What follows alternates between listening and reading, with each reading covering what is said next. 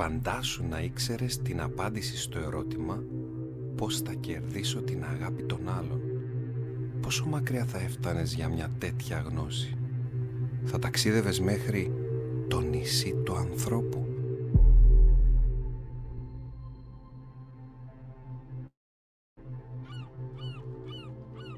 Εκεί που ανατρέπονται όλα όσα θεωρείς αυτονόητα και ανακαλύπτεις την αλήθεια. Τότε είναι που απελευθερώνεσαι από κάθε φόβο. Και δεν μπορείς να φανταστείς πού μπορεί να φτάσει ένας άνθρωπος όταν δεν φοβάται άλλο. Όταν δεν φοβάται πια.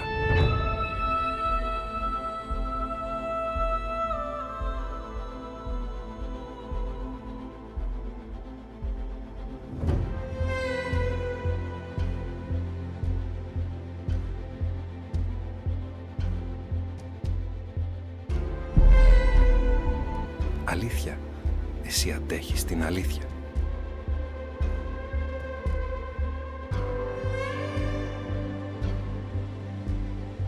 Η αλήθεια του Νικόλας Σμυρνάκη. Ένα συναρπαστικό ταξίδι στις οκτώ ανθρώπινες ανάγκες. Κυκλοφορεί σε όλα τα βιβλιοπωλεία από τις εκδόσεις Διόπτρα. Ανακαλύψτε την.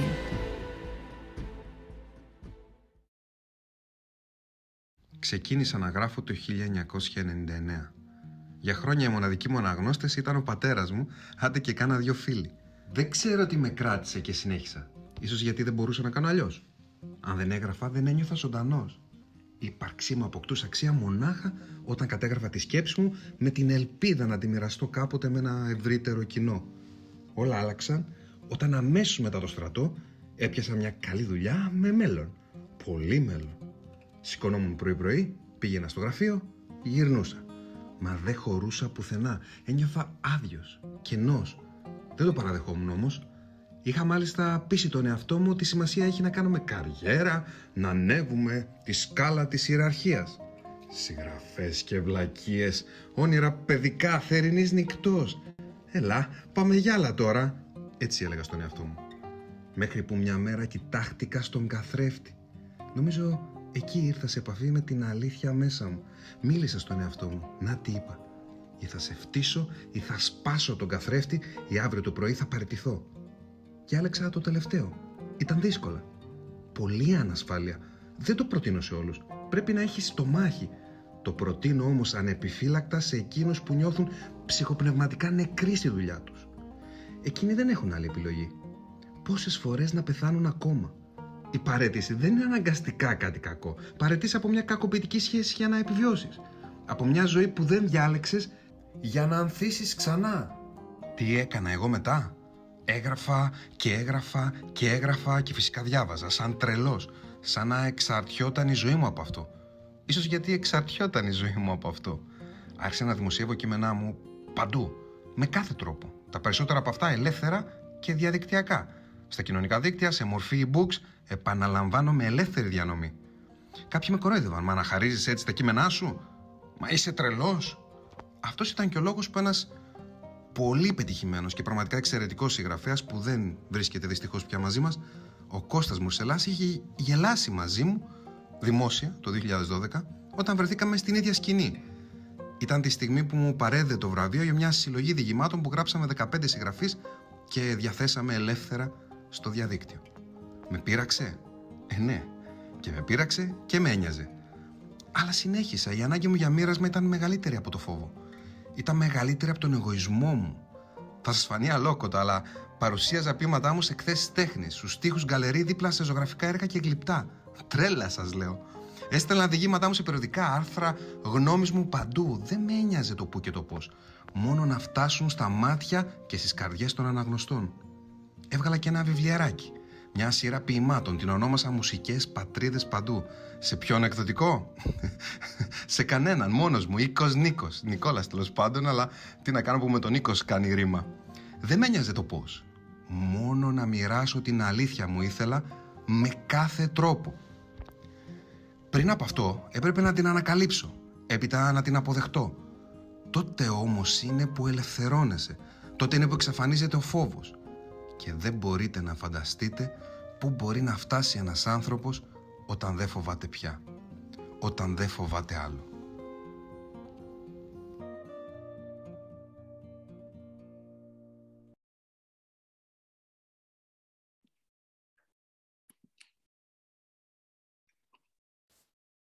Ο ζωγράφος έκανε μία παύση. Χαμήλωσε τον τόνο της φωνής του και είπε «Μαρτίνε, αν μπορούσες να δώσεις απάντηση σε ένα μονάχα ερώτημα, το πιο σημαντικό, το πιο σημαντικό για εσένα, ποιο θα ήταν αυτό; Ο Μαρτίνος απάντησε ακαριέα. Πώς θα κερδίσω την αγάπη των άλλων; Πώς θα κερδίσεις την αγάπη των άλλων, επανέλαβε ο Μπερνάρ, προσπαθώντας να συλλάβει τη σκέψη αυτή στην ολότητά της; Ναι, ακριβώς. Πρόσφατα συνειδητοποίησα πως αυτό είναι το πιο κρίσιμο ερώτημα από καταβολής κόσμου. Και όχι το από που ερχόμαστε ή το από που πάμε μετά το θάνατον, αντέτεινε ο Μπερνάρ. Έχετε δίκιο. Είναι και αυτά σημαντικά. Το δικό μου ερώτημα όμως αφορά την καθημερινότητά μας. Διαμορφώνει κάθε λεπτό της ζωής μας στη γη. Αφού σχετίζεται με εκείνους με τους οποίους τη μοιραζόμαστε. Τους συνανθρώπους μας. Επηρεάζει το σήμερα, το αύριο, το μεθαύριο σε αυτόν τον πλανήτη. Από τη στιγμή που γεννιόμαστε και γατζωνόμαστε σε ένα βυζί μέχρι τη μέρα που αφήνουμε τελευταία μας πνοή, ένα πράγμα ψάχνουμε. Αγάπη. Ο Μαρτίνος τον κοίταξε εξομολογητικά. Κύριε Μπερνάρ, αν ξέρω ότι άλλοι με αγαπούν, δεν θα φοβάμαι πια. Καλώς ήρθατε αγαπημένοι μου συνοδοιπόροι, φίλοι, συνοραματιστές, συνδημιουργοί. Τι κάνετε, πώς είστε, ελάτε να δείξουμε ο ένας τον άλλον ότι είμαστε εδώ. Οι αγαπημένοι μου στο Zoom και στο Instagram όπου κάνουμε το live ταυτόχρονα από τις δύο αυτές πλατφόρμες.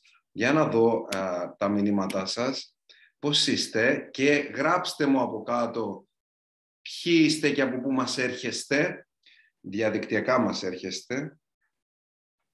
Για να σας δω τους Κερκυραίους. Βλέπω ταυτόχρονα δύο οθόνες. Τους Καλαματιανούς, τους Σαλονικής, Θεσσαλονικής, ο Αθηναίος, Ναπλιώτες, Δράμα, Πάφος. Πάμε να αγαπηθούμε, darling. Πύργο, σας έχασα ελπίδα. Γερμανία, Νιρεβέργη, Θεσσαλονίκη, Νέα Σμύρνη. Σας βλέπουμε και σας βλέπω και εγώ. Δεν με βλέπετε μόνο εσείς. Ρόμπο, Λευκοσία, Σαντορίνη, Λάρνακα, Κατερίνη, Ηράκλειο, Φλόρινα, Αργυρούπολη, Λευκοσία, Πετράλωνα. Τι ωραία, τι ωραία, τι ωραία. Ε, το συνοδοιπόροι και τους συνοραματιστές, το λέω, το επιμένω σε αυτό. Α, δεν το λέω τυχαία, το ξέρετε. Όσοι δεν έχουμε ξαναβρεθεί με κάποιον τρόπο ε, διαδικτυακά ή διαζώσεις, θα καταλάβετε στην πορεία γιατί σας θεωρώ συνοραματιστές και συνοδοιπόρους. Έχουμε ωραία πράγματα να πούμε σήμερα. Ε, ένα ιδιαίτερο θέμα, το πώς θα μας αγαπήσουν οι άλλοι και παρεξηγημένο πολύ. Από τη στιγμή όμως που ε, προφανώς το απόσπασμα που σας διάβασα είναι από την αλήθεια, λογικά θα το έχετε καταλάβει. Είναι το, η ερώτηση αυτή, το πώς θα κερδίσουν την αγάπη των άλλων, είναι η ερώτηση που κάνει ο Μαρτίνος ε, που είναι ο ήρωας του βιβλίου, ξεκινάει να ταξιδέψει στο νησί του ανθρώπου για να λάβει τη γνώση από τους μελετητές των ανθρώπινων αναγκών, των 8 ανθρώπινων αναγκών, που δεν ήξερε τότε ότι ήταν 8, για να λάβει τη γνώση από αυτούς και να μπορέσει να απαντήσει στο κέριο, στο κρίσιμο ερώτημά του είναι το πώς θα με αγαπήσει όλος ο πλανήτης. Αυτό τον ενδιαφέρει, να αγαπηθεί από τους πάντες, γιατί θεωρεί ότι μόνο όταν τον αγαπήσουν όλοι θα είναι πραγματικά ευτυχισμένος. Είπα λοιπόν να θέσουμε το ίδιο ερώτημα, γιατί είναι ένα παρεξηγημένο ερώτημα, Παρ' όλα αυτά, ε, να, να συμφωνήσουμε εμείς στα απλά, να συμφωνήσουμε εμείς ότι πιστεύουμε τα ίδια πράγματα στο ξεκίνημα τουλάχιστον. Υπάρχει κάποιος από εσάς και θέλω να δω τα σχόλιά σας, που δεν θέλει να αγαπηθεί από τους άλλους. Πολλούς λίγους δεν έχει σημασία. Υπάρχει κάποιος από εσάς που δεν αναζητά την απάντηση σε αυτό το ερώτημα και ρωτάω και τους ε, Zoom φίλους μας και τους Instagramiώτες. Είναι κάποιος από εσάς που δεν ενδιαφέρεται να αγαπηθεί από, το, από τους άλλους; Γιατί πιθανότητα είναι κάποιος που δεν ενδιαφέρεται να αγαπηθεί από τους άλλους, είναι γιατί έχει λάβει τόσο πολύ μια αγάπη, έχει λάβει τόσο πολύ στεναχώρια από τους άλλους, που έχει πείσει τον εαυτό του ότι δεν αξίζει να μπει στη διαδικασία να αναζητήσει την αγάπη. Και έχει φτάσει στο άλλο άκρο. Ναι, εγώ βλέπω. Δεν σε ενδιαφέρει καθόλου η αγάπη. Τώρα ε, ε, έχασα το ποιος το είπε. Δεν σε ενδιαφέρει. Α, τρολάρω. OK, okay, εντάξει. Γιατί να το συζητήσουμε, να επικοινωνήσουμε, να σου δώσω το λόγο. Λοιπόν, OK. Okay. άρα, όπως διάβασα και στο λέω, από τη στιγμή που γεννιόμαστε και γατζωνόμαστε στο στήθος της μαμάς, μέχρι την ώρα που αφήνουμε την τελευταία μας πνοή, αυτό ψάχνουμε, αγάπη. Για φανταστείτε λοιπόν να είχαμε την απάντηση σε αυτό το ερώτημα, αυτό που ψάχνει δηλαδή και ο Μαρτίνος. Να μπορούσαμε να ξέρουμε το πώς θα αγαπηθούμε. Να μπορούσα εγώ να πατήσω ένα κουμπί και εσείς να με αγαπήσετε, να πατήσω ένα κουμπί και να έχω το σύντροφο που θέλω, το φίλο που θέλω, το αν μαλώσουμε το παιδί μου να, να πατήσει το κουμπί και να με αγαπήσει. Δηλαδή, για σκεφτείτε το αυτό έτσι, σε ένα έτσι, ε, περίεργο, φαντασιακό ε, ε, περιβάλλον. Προφανώς η πιθανότητα να μην είχε και αξία αν απλά πατούσαμε κουμπί, αλλά αν ξέραμε τον τρόπο, αν είχαμε αυτή την απάντηση, σίγουρα θα αλλάζαν πάρα πολλά στη ζωή μας. Γιατί αυτό αναζητάμε, είπαμε, την αγάπη. Και επιτρέψτε μου εδώ να σας πω ότι υπάρχει απάντηση στο ερώτημα το πώς θα λάβω αγάπη, το πώς θα αγαπηθώ από τους άλλους. Υπάρχει. Άσχετα αν είναι εύκολο ή δύσκολο να το καταφέρει κανείς, η απάντηση υπάρχει. Και προφανώς ε, δίνεται η απάντηση αυτή με στο βιβλίο, αλλά θα σας δώσω και στοιχεία της απάντησης σήμερα αφού είναι αυτό και το βασικό μας ερώτημα. Τι λέει εδώ, η αλήθεια είναι πως το τελευταίο καιρό έχω αρχίσει να σκεφτούμε ότι δεν αξίζει να ασχοληθεί σοβαρά με τους άνθρωπους. Είπαμε, αν έχουμε στεναχωρηθεί, αν έχουμε πληγωθεί ε, και καταλήγουμε στο ότι δεν πρέπει να ε, ασχοληθούμε με τους άλλους, δεν σημαίνει ότι αυτό μας οδηγεί στην πρόοδο και στην αγάπη μας ή ότι αυτό θα μας κάνει πραγματικά ευτυχισμένος. Εκεί ίσως πρέπει να ψάξουμε κάτι άλλο. Αγαπητέ μου, έτυχε και είδα το, το μήνυμά σου, γι' αυτό και ε, ε, κάνω αυτό το σχόλιο. Είναι πολύ παραγωγικό αυτό. Νομίζω ότι σήμερα θα πάρεις απαντήσεις σε σχέση με αυτό. Αν αξίζει να ασχοληθώ τελικά με τους άλλους, αν συνέχεια πληγώνομαι, οπότε αν έχει νόημα ή όχι. Νομίζω ότι θα λάβεις σήμερα απαντήσεις. Αν είχαμε λοιπόν την απάντηση, σίγουρα θα άλλαζαν πολλά. Θα δώσουμε ψήγματα απάντηση σήμερα. Α, και εμένα αυτό που μου έκανε πάρα πολύ εντύπωση όμως όλο αυτό το, το χρονικό διάστημα, τις μέρες που επικοινωνούσαμε αυτή τη διαδικτυακή μας συνάντηση, είναι ότι βρέθηκαν άνθρωποι και γράψαν στα σχόλια ας πούμε, του post που αφορούσε την, ε, το webinar αυτό και γράψανε τι μας νοιάζει εμάς, αν θα αγαπηθούμε από τους άλλους και τι είναι αυτά που λες και εντωμεταξύ ε, ε, κάποιος ε, ε, θα μου πεις το παίρνεις σοβαρά, όχι, απλά σας το αναφέρω. Ε, μπήκε στη διαδικασία να γράψει το εξής, ότι καταλάβαμε τη φιλοσοφία ζωής σου, για να σε ενδιαφέρει αυτό το ερώτημα, δεν ξέρεις τι σου γίνεται ή κάτι τέτοιο τέλος πάντων. και μάλλον χρειάζεται μαθήματα από μένα γιατί είσαι χαμηλό επίπεδο. Και έλα να σου πω, να σου εξηγήσω, δηλαδή να μου εξηγήσει και να μου κάνει μαθήματα ζωής ότι δεν, δεν είναι αυτό το ερώτημα που πρέπει να κάνουμε και ότι δεν πρέπει να μας ενδιαφέρει η αγάπη των άλλων. Προφανώς αυτό, το, αυτό το, το παλικάρι θεωρώ ότι είναι ένα πληγωμένο παλικάρι. Ε, όχι μόνο γιατί δεν τον ενδιαφέρει η αγάπη των άλλων, ε, που είναι κάτι εντελώς ανθρώπινο, αλλά γιατί μπήκε σε δικασία να επικοινωνήσει και να μιλήσει, ας πούμε, ε, δημόσια και να κάνει ένα τέτοιο σχόλιο σε έναν άνθρωπο που ή το ξέρει και δεν το συμπαθεί, εμένα στην προκειμένη, ή δεν το ξέρει και μπήκε σε δικασία να φανταστεί ότι η φιλοσοφία ζωής του είναι κενή, ρηχή, δεν ξέρω τι. Ε, μου έστειλε ο φίλος μου ο Κωνσταντίνος ο Περιστέρης ένα μήνυμα σήμερα από ένα βιντεάκι του Gary V, που λέει ότι τους σε εισαγωγικά ελέγξει, γιατί δεν πιστεύω στην έννοια haters, οι άνθρωποι δηλαδή που πολύ εύκολα πετάνε μια καφρίλα ας πούμε, και λένε κάτι πολύ άσχημο για εσένα χωρίς να σε ξέρουν. Ε, ε, είναι ότι ε, έλεγε ο, ο Γκάρι ότι δεν στεναχωρούν εκείνοι ε, εμένα, εγώ στεναχωριέμαι όχι για αυτό που μου είπαν, στεναχωριέμαι για αυτό που τους συμβαίνει. Στεναχωριέμαι για το πόσο στενάχωροι είναι. Στεναχωριέμαι που βρίσκουν χρόνο να σχολιάζουν τη ζωή των άλλων και να επιτίθενται αντί να κάνουν κάτι πιο δημιουργικό. Και στην ίδια συλλογιστική αυτό το οποίο θα μπορούσα να πω για τους ανθρώπους οι οποίοι τόσο πολύ έχουν ανάγκη να επικρίνουν τους άλλους ανθρώπους, είναι ότι ε, ε, ειλικρινά και εγώ στεναχωριέμαι μαζί με τον Καρυβή, στεναχωριέμαι γιατί δείχνει έλλειψη αγάπης και σημαίνει ότι ε, πραγματικά σου βγάζει συναισθήματα ενσυναίσθηση αυτό, να θέλεις αυτόν τον άνθρωπο, ρε παιδί μου, να πεις ότι μπορώ να κάνω κάτι για σένα, ξέρεις τι, είναι κάτι που σε στεναχωρεί, είναι κάτι που σου λείπει ε, και βρήκες αφορμή τώρα κάτι που έγραψα και τα λοιπά, να βγάλεις μια ένταση γιατί έχεις πράγματα μέσα σου που θέλεις να τα εκφράσεις με κάποιον τρόπο οπότε σε κάθε περίπτωση ε, μου, μου, προκάλεσε εντύπωση ότι τόσοι αρκετοί άνθρωποι μπήκαν στη δικασία να πούν «Εμένα δεν με ενδιαφέρει η αγάπη των άλλων». Και είναι σαν να, σαν να ενοχοποιούμε την ανθρώπινη φύση. Ε, δηλαδή, να ενοχοποιήσουμε μία από τις πιο α, σημαντικές, γι' αυτό και την ονομάζω ανώτερη ανάγκη όπως είναι αυτή της αγάπης. Γιατί, για ποιο λόγο; Ε, να, να ενεργοποιήσω την ανάγκη μου να αγαπηθώ. Ξέρετε, ε, είναι... Και τα social media βοηθάνε πάρα πολύ σε αυτό. Ακούμε συχνά φράσεις, αποφθέγματα, τσιτάτα και μπαίνω σε διαδικασία χωρίς να τα καταλάβουμε σε βάθος, να τα επαναλαμβάνουμε. Το κλασικό που ακούμε πάρα πολύ συχνά, ε, και εγώ αναφέρομαι πάρα πολύ σε αυτή την έννοια, αλλά το ακούμε πάρα, πάρα πολύ συχνά, είναι το πρέπει να αγαπήσει τον εαυτό σου. Το πρέπει να αγαπήσει τον εαυτό σου δεν σημαίνει ότι δεν αναζητάς την αγάπη από τους άλλους. Το ξαναλέω. Το, το πρέπει να αγαπήσει τον εαυτό σου δεν σημαίνει ότι επειδή πρέπει να αγαπήσω τον εαυτό μου δεν αναζητάω την αγάπη από τους άλλους. Δηλαδή, να, να, να τα βάλουμε τα πράγματα σε μια, σε μια σειρά σε ό,τι αφορά αυτό το θέμα. Α, και το να αναπαράγουμε τσιτάτα, αγνοώντας τις ανάγκες μας, δηλαδή την ουσία της ανθρώπινης φύσης μας, μας απομακρύνει από την αλήθεια. Το ξέρετε ότι λατρεύω την έννοια της αλήθειας, τη δουλεύω, τη μελετώ πάρα πολλά χρόνια, θα την ακούσετε συχνά και πάλι και σήμερα. Οτιδήποτε είναι μακριά από την αλήθεια, το έγραψα σήμερα ή χθες, δεν θυμάμαι πότε, μας, ε, όσο ωραίο και να ακούγεται και ξέρω εγώ μελετημένο ή φιλοσοφημένο, είναι καταδικασμένο να μαραζώσει ότι είναι μακριά από την αλήθεια. Και αυτό που είναι μέσα μας και μαραζώνει, ουσιαστικά ε, μας κάνει να μαραζώνουμε κι εμείς. Όταν λοιπόν εγώ πίσω τον εαυτό μου, ότι μα έχει να αγαπήσω τον εαυτό μου και περιχαρακωθώ στο εγώ και ξεχάσω τους άλλους, πάλι μόνος θα είμαι με κάτι που είναι ψευδέστηση αγάπης.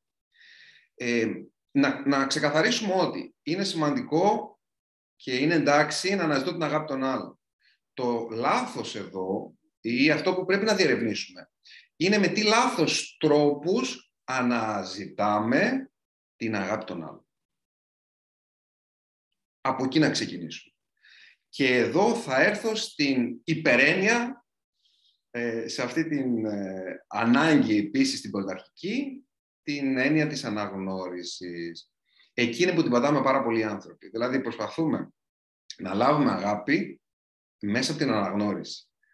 Η, η αναγνώριση να δεχθούμε ότι είναι μια πρωταρχική ανάγκη του ανθρώπου. Και όσοι με έχετε παρακολουθήσει λίγο περισσότερο, πιθανότατα να ξέρετε ότι ε, αγκαλιάζω τη φύση μας. Δεν πιστεύω ε, ε, ότι το εγωιστικό είναι κάτι αναγκαστικά κακό. Για μένα ο εγωισμός δεν είναι κάτι κακό. Γι' αυτό και διακρίνω στο κομμωδίνο, στο, στο στο κομμωδίνο μου υπάρχει αυτή η διάκριση, τον καλό εγωισμό και τον κακό εγωισμό. Καλός εγωισμός σημαίνει θέλω να λάβω προσφέροντας, κακός εγωισμός σημαίνει θέλω να λάβω ε, και δεν με ενδιαφέρει να πατήσω και επιπτωμάτων. Καλός εγωισμός σημαίνει ε, ενδιαφέρομαι για ένα κορίτσι, για ένα γόρι και δίνω χρόνο, προσφέρω, κάνω εκπλήξεις, ραβασάκια όπως τον παλιό καλό καιρό, email τέλος πάντων, γράμματα αγάπης, κάτι, διεκδικώ χρόνο, προσπαθώ να υπηρετήσω τις ανάγκες του ανθρώπου εκείνου του, που, που με ενδιαφέρει. Αυτό σημαίνει καλός εγωισμός, γιατί, γιατί θέλω αυτόν τον άνθρωπο κοντά μου. Ε.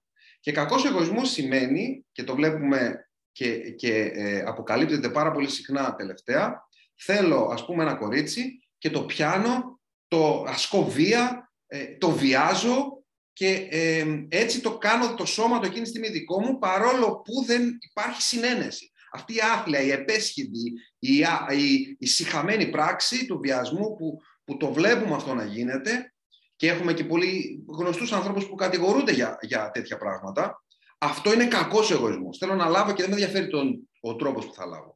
Με ενδιαφέρει μόνο να ικανοποιήσω εκείνη τη στιγμή το δικό μου μικρό εγώ. Αυτός είναι κακός εγωισμός. Άρα λοιπόν, στην ίδια συλλογιστική, σε ό,τι αφορά τις ανθρώπινες ανάγκες, γιατί στην αλήθεια αναφέρουμε στις 8 ανθρώπινες ανάγκες, αυτή είναι η βάση για να βρούμε την αλήθεια. Ε, κάθε ανάγκη μπορούμε να την ικανοποιήσουμε με παραγωγικό τρόπο και μη παραγωγικό τρόπο. Δηλαδή, τι σημαίνει αυτό, να, να ικανοποιήσω την ανάγκη μια αναγνώριση, για παράδειγμα, με τρόπο που θα με πάει στην πρόοδο και με τρόπο που δεν θα με πάει στην πρόοδο.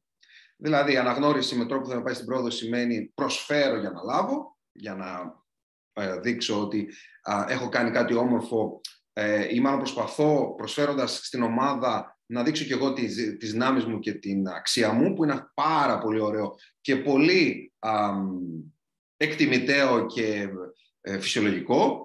Και υπάρχει και το άλλο, που και αυτό φυσιολογικό είναι γιατί υπάρχει στη φύση, αλλά που μας οδηγεί για να φανώ, ε, παραγωνίζω όλους τους άλλους στην ομάδα.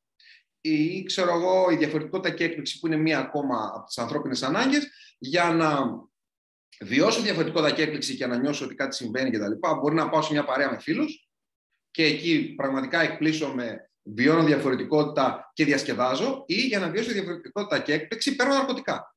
Αυτό δεν με πάει στην πρόοδο, είναι παραγωγικός τρόπος εκπλήρωσης αναγκών. Ενώ το πρώτο είναι παραγωγικός τρόπος εκπλήρωσης αναγκών.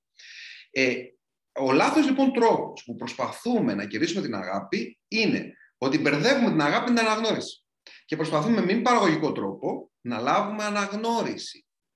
Δεν ενοχοποιώ την αναγνώριση γιατί είναι πολύ σημαντική ανάγκη, είναι από τις μεγαλύτερες κινητήρες δυνάμεις της ανθρώπινης φύσης, αλλά πρέπει να τη διαχωρίσω, την, να διαχωρίσω το, την αναγνώριση, την παραγωγική από τη μη παραγωγική. Βλέπουμε και το αναγνωρίζουμε. Υπάρχουν ε, ο καλλιτέχνης, ας πούμε, πάνω στη σκηνή, είτε είναι ομιλητής, είτε είναι ε, είτε είναι μουσικός. Ε, δεν επιζητά και δεν νιώθει υπέροχα στο χειροκρότημα στο τέλος. όταν θα κλείσει η αυλαία. Ναι, εκεί αναγνωρίζεται, εκεί είναι υπέροχο αυτό. Ε, άρα λοιπόν, το, το σημαντικό εδώ είναι να καταλάβω ότι αγαπάμε την αναγνώριση, άρα διαχωρίζουμε και βλέπουμε ποια αναγνώριση μας πάει στην πρόοδο και ποια δεν μας πάει στην πρόοδο. Απάντως, αν έπρεπε να κάνουμε ένα γκάλο και να δούμε ποια ανάγκη είναι νούμερο ένα ε, στην ε, ιεραρχία των αναγκών του ανθρώπινου είδους, σίγουρα θα βρίσκατε νούμερο ένα την ασφάλεια και νούμερο δύο την αναγνώριση ή νούμερο ένα την αναγνώριση και νούμερο δύο την ασφάλεια. Ε, αυτές οι δύο νομίζω είναι πάρα πολύ κοντά, παίζουν πάρα πάρα πολύ κοντά. Τώρα, α, ξαναλέω, είναι σημαντικό να ξεχωρίσουμε τι μας οδηγεί στην πρόοδο και τι δεν μας οδηγεί στην πρόοδο. Θα πάω στο βιβλίο στη σελίδα 332 και δείτε τώρα τι σύνδεση θα κάνουμε. Παλεύεις να φανείς, να ξεχωρίσεις, να είσαι ο μόνος που... Μόνος, δηλαδή να μείνεις μόνος. Μοναχική αυτή η κατάκτηση. Εγωιστική αυτή η κατάκτηση. Δεν σου είπαν ποτέ ότι η μεγαλύτερη κατάκτηση κρύβεται στο μαζί. Η μεγαλύτερη αναγνώριση πηγάζει όχι από αυτά που κρατάς για εσένα, αλλά από αυτά που προσφέρεις στους άλλους. Η μεγαλύτερη αναγνώριση δεν είναι καν αναγνώριση. Αγάπη λέγεται και ας τις δίνουμε ονόματα ξενικά. Αναγνώριση παίρνει και ένας φασίστας όταν επιτίθεται σε έναν ξένο. Ένας θρησκόληπτος, ακραίος φανατικός, δεν με ακούτε, ξαφνικά δεν με ακούτε. Γιατί δεν έχετε ήχο ξαφνικά. Εσείς με ακούτε εδώ, αγαπημένοι μου, εδώ, εδώ με ακούτε.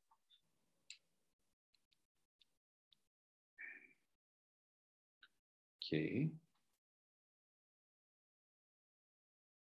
Τι κάνουμε γι' αυτό; Αχιλέα, θα μας βοηθήσεις; Δώστε μου λίγο χρόνο. Κάποιος με πήρε τηλέφωνο και από τότε που με πήρε τηλέφωνο κάποιος δεν έχει ήχο.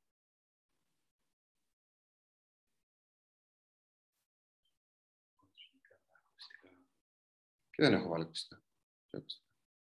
Για δείτε τώρα. Το ίδιο. Ναι, ναι, ναι, ναι. Όχι. Να. Τι να, το κλείσουμε, το ξανανοίξουμε. Άλλη. Τώρα. Τώρα, τώρα, τώρα. Βγαίνω και ξαναμπαίνω. Βγαίνω και ξαναμπαίνω, αναγκαστικά. Δώστε μου ένα λεπτό, αγαπημένοι μου.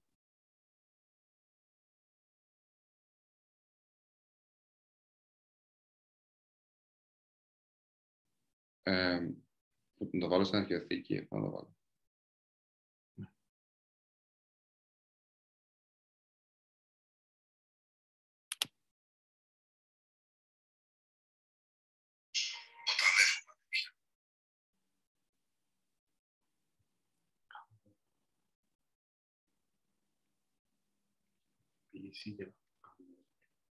Ναι, θες να το κάνεις για να μην βάζω τα χέρια μου μπροστά στο, στην κάμερα. Λοιπόν, θα το ξαναδιαβάσουμε αυτό το κειμενάκι. Είμαι στη σελίδα 332.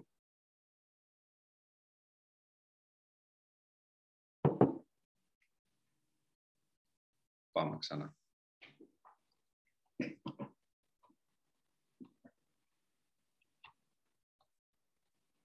Ωραία, εσείς εδώ αγαπημένοι μου ακούτε, σωστά; Γράψτε με ένα OK αν με ακούτε. Ωραία, ωραία. Τέλεια. Λοιπόν, πάμε. Συνεχίζουμε από εκεί που είχαμε σταματήσει, γιατί διακόπη το live ε, στο ε, Instagram, οπότε ξαναμπαίνουμε. Αναγνώριση, συνεχίζω από εκεί που είχα ξεκινήσει. Παίρνει ένας φασίστας όταν επιτίθεται σε έναν ξένο. Ένας θρησκόληπτος, ακραίος φανατικός, όταν υποτιμάει έναν άλλο θρησκό του. Ένας τρομοκράτης όταν χτυπάει αμάχους. Ένας μπούλης όταν προσβάλλει έναν γκέι. Ένας μονίμως θυμωμένος όταν έχει μια κακή κουβέντα να πει για το οτιδήποτε και τον οποιοδήποτε. Ένας κριτικός όταν δεν κρίνει το έργο, αλλά με αφοριστικούς σχολιασμούς στον καλλιτέχνη. Ένας πρόεδρος εταιρείας όταν κερδίζει χρήματα καταστρέφοντας το περιβάλλον ένας εγκληματίας όταν όλοι ασχολούνται με το ιδεχθές εγκλημά του. Ένας πολιτικός όταν κρύβει την αλήθεια στους ανθρώπους για να καρποθεί ωφέλη. Άρα, ε, αυτό που θέλω να σας πω είναι ότι η αναγνώριση δεν είναι η απάντηση, αλλά οι περισσότεροι άνθρωποι που λένε ότι αναζητούν αγάπη, τελικά μέσα της πράξης του αυτό που κάνουν είναι ότι ψάχνουν απεγνωσμένα για αναγνώριση. Η αναγνώριση, αγαπημένη μου, είναι ένα μοναχικό σπόρο. Πίσω από την αναγνώριση κρύβεται μόνο το εγώ. Πίσω από την αγάπη κρύβεται και το εμείς. Και στο εμείς εμπεριέχεται το εγώ. Όταν πω εμείς, εγώ είμαι μέσα. Αν πω εγώ, δεν υπάρχει κανείς άλλος μέσα παρά μόνο εγώ.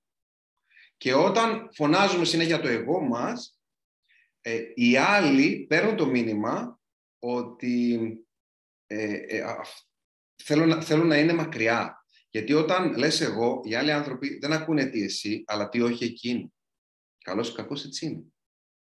Σε κανέναν δεν αρέσει να ακούει το εγώ του άλλου, γιατί το εγώ του άλλου στερεί από το εγώ το δικό του.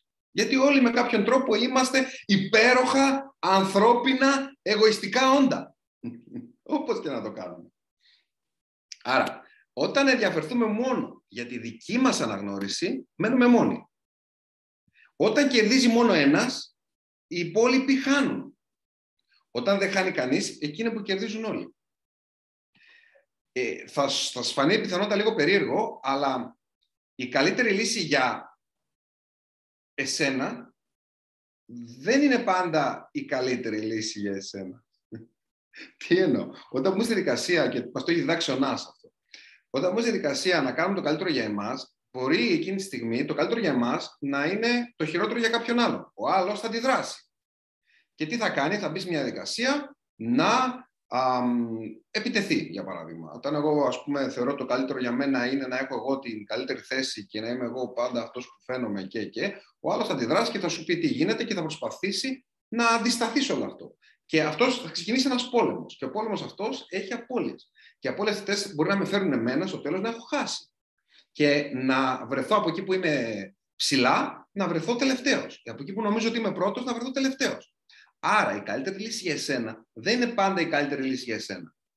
Και είναι λυπηρό ότι οι άνθρωποι κοιτάζουν το δικό τους προσωπικό συμφέρον γιατί δεν ξέρουν ότι είναι προς το συμφέρον τους να κοιτάξουν το συμφέρον των ανθρώπων γύρω τους ε, όταν μπαίνουμε στη δικασία να αφαιρούμε από τους άλλους ή να στερούμε από τους άλλους ή να κλέβουμε από τους άλλους, μπορεί να λάβουμε αναγνώριση στιγμαία. Δηλαδή, εγώ τι έκανα, έκλεψα κάτι κάποιο. Α πούμε, πήρα μια τάκα ενός ανθρώπου, ωραία, και την είπα σαν δική μου. Ωραία, και εκείνη τη στιγμή, στιγμαία, εγώ ένιωσα καλά και υπάρχουν και κάποιοι άλλοι όμοιοι μου ή κάποιοι άλλοι που τους ξεγέλασα που λένε Wow, κοίτα ένα σμινάκι που πήρε μια τάκα άλλο και είπε κάτι σπουδαίο, ξέρω Αυτό τι γίνεται όμως βραχυπρόθεσμα. Ε, μακροπρόθεσμα όλο αυτό θα καταπέσει. Άρα όταν αφαιρείς μπορεί να λάβεις αναγνώριση στιγμαία από λίγους όμοιους σου, όταν κάνεις καλό δυνητικά μπορείς να γίνεις αποδεκτός από μεγάλος πλήθος ανθρώπων και να λάβεις αναγνώριση από, μεγάλος, από μεγάλο πλήθος ανθρώπων. Ξαναλέω, τόση ώρα ξέρετε γιατί μιλάμε. Μιλάω για το λάθος τρόπο που προσπαθούμε, να, προσπαθούμε οι άνθρωποι να λάβουμε αγάπη. Και δεν το καταλαβαίνουμε, δεν είναι συνειδητό ότι δεν παλεύουμε να λάβουμε αγάπη, είναι παλεύουμε να αναγνωριστούμε και όχι μόνο παλεύουμε να αναγνωριστούμε, παλεύουμε να αναγνωριστούμε με ένα εντελώς, όχι δεν θα πω λάθος ή ανήθικο, η ηθική και το λάθος, το σωστό, όλα αυτά είναι κατασκευάσματα ανθρώπινα. Η, η ηθική είναι κατασκεύασμα. Σήμερα αποφασίσαμε ότι είναι ηθικό το χ, αύριο είναι το ψ, σε μια άλλη εποχή ήταν το κ και πριν 100 χρόνια το λάμδα. Ωραία. Μη παραγωγικό τρόπο όμως. Αυτό είναι ξεκάθαρο. Με τρόπο δεν, δεν μας πάει στην πρόοδο. Άρα δεν λαμβάνω αγάπη, παλεύω για την αναγνώριση. Δεν παλεύω για την αναγνώριση με τρόπο που με πάει στην πρόοδο, αλλά με τρόπο που δεν με πάει στην πρόοδο, που αφαιρεί από τους άλλους και τελικά, ενώ εγώ πήγα να, να, να θρέψω τον εγωισμό μου, έριξα τον εγωισμό μου. Και ε, ξέρετε, να μιλήσουμε πάλι για, την, για τους ε, καλλιτέχνες. Ε, και είναι γνωστά τα παραδείγματα αυτά, πολύ διάσημων ανθρώπων, όπως ο Μάικλ Τζάξον, που το έχει πει και ο ίδιος στη σκηνή, ότι νιώθω καλά μόνο όταν είμαι πάνω στη σκηνή. Δηλαδή, για ακούστε το αυτό, νιώθω καλά μόνο όταν αναγνωρίζομαι αυτή τη μία-μία μισή ώρα που βρίσκομαι πάνω στη σκηνή. Ε, όλη την άλλη, σε όλη την υπόλοιπη ζωή μου, είμαι κενός.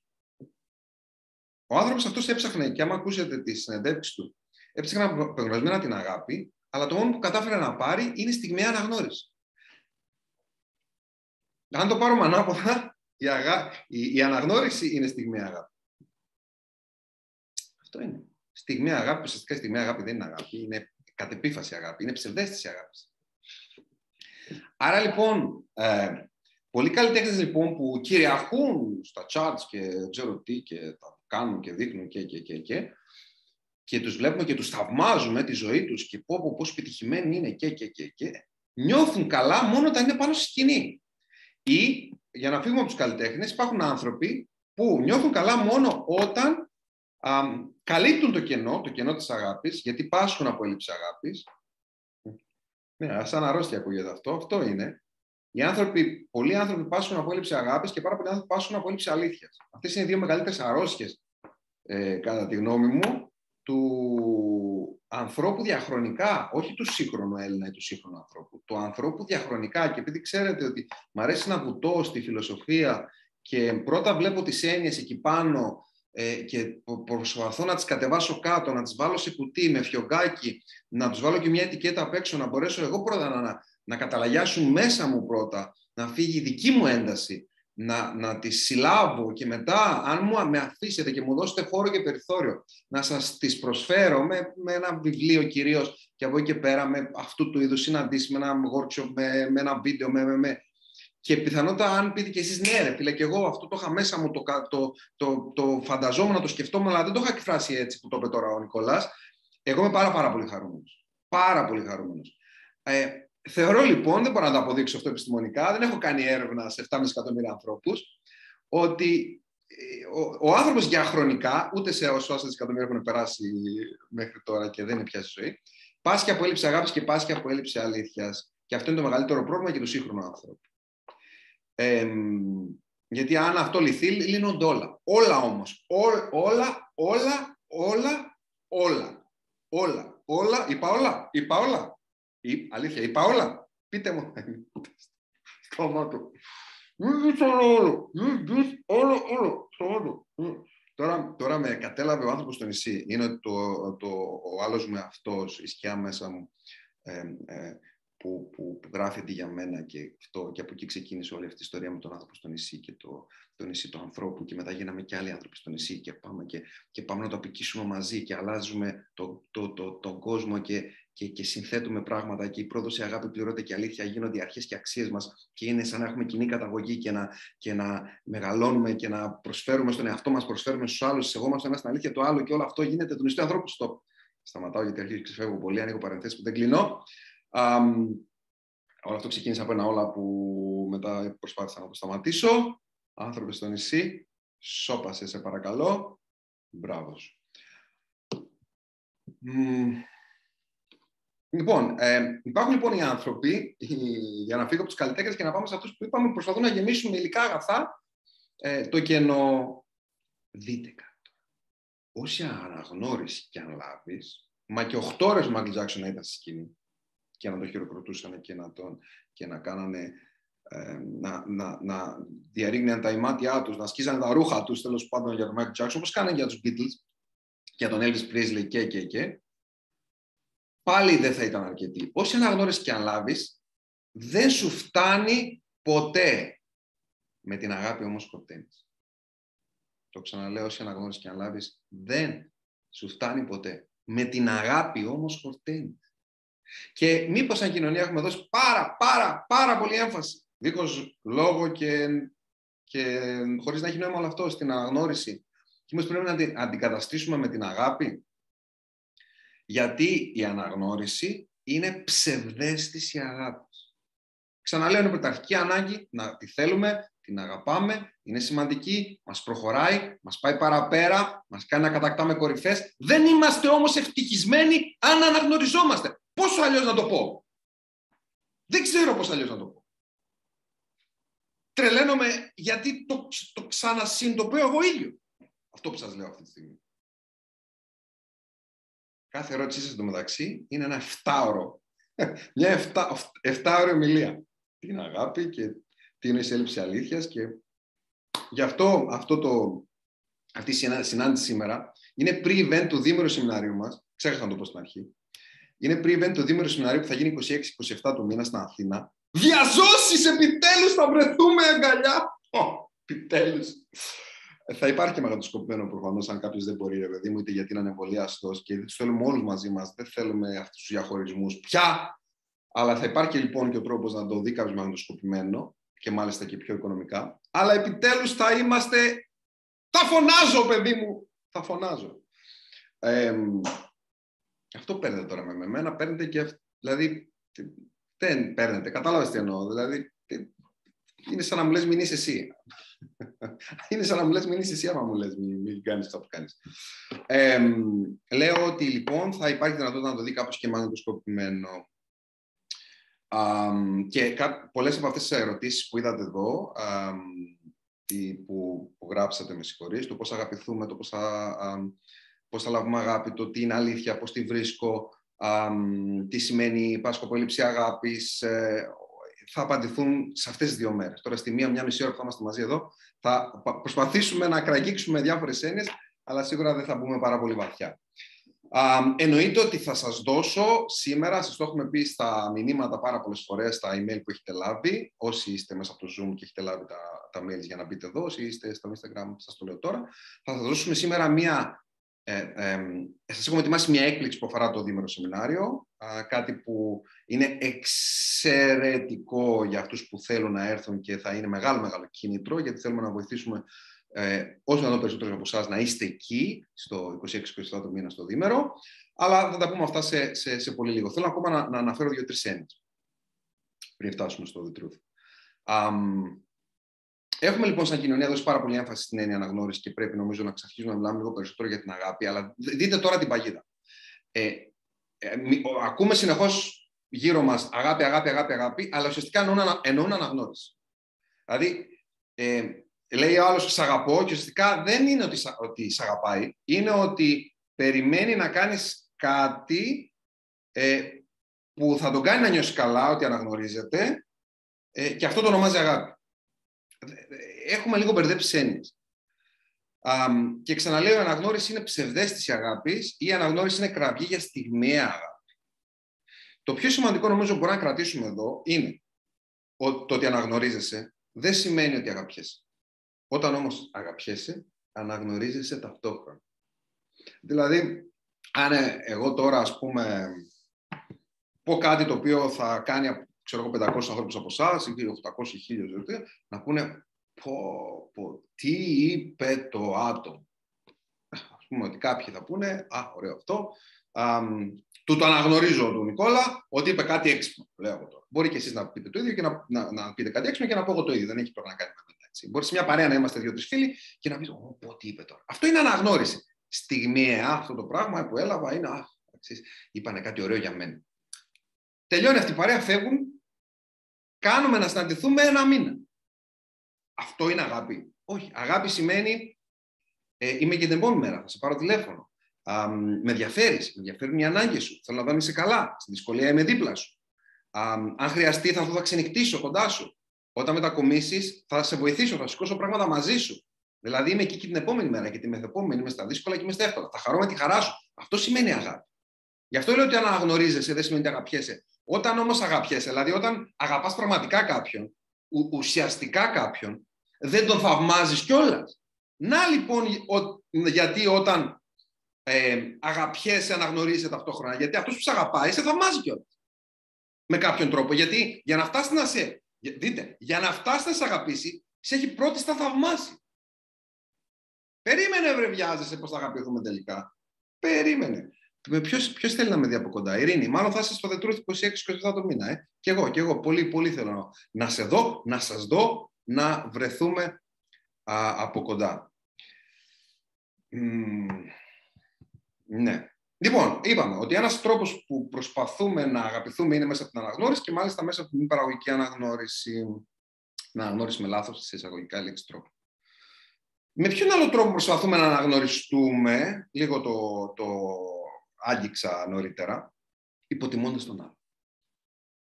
Υποτιμώντας τον άλλο. Μιλάμε τι γίνεται στα κοινωνικά δίκτυα. Πόρε, φίλε, δεν τολμάει άνθρωπος, αλήθεια σας λέω, τι αλήθεια σας λέω, αλήθεια μου λέτε εσείς, το βλέπουμε όλοι μας. Δεν τολμάει άνθρωπος να πει τίποτα. Με το που θα πει κάποιος κάτι, το οποίο λίγο διαφοροποιείται από, από το, τα κοινώς λεγόμενα, γίνεται της πουτάνας, μιλάμε τώρα, έτσι.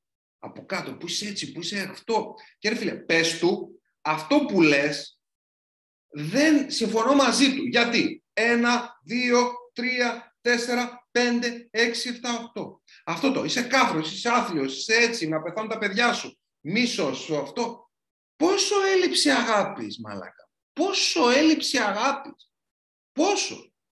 Δηλαδή, να αναρωτηθούμε πρώτα εμείς, αγαπημένοι μου συνοδοιπόροι μου, να αναρωτηθούμε πρώτα εμείς αν το κάνουμε αυτό. Δηλαδή, αν διαγράφουμε ανθρώπους ή αν, ξέρω εγώ, βγάζουμε μένος και μίσος σε μια αντίθετη γνώμη και μετά να είμαστε, από τη στιγμή που, που δεν το κάνουμε αυτό, να είμαστε σε θέση να πούμε, ξέρεις τι, δεν μου αξίζει αυτό που μου κάνουν εμένα όταν μου το κάνουν και δεν με αγγίζει κιόλας, γιατί το πρόβλημα το έχεις εσύ και όχι εγώ.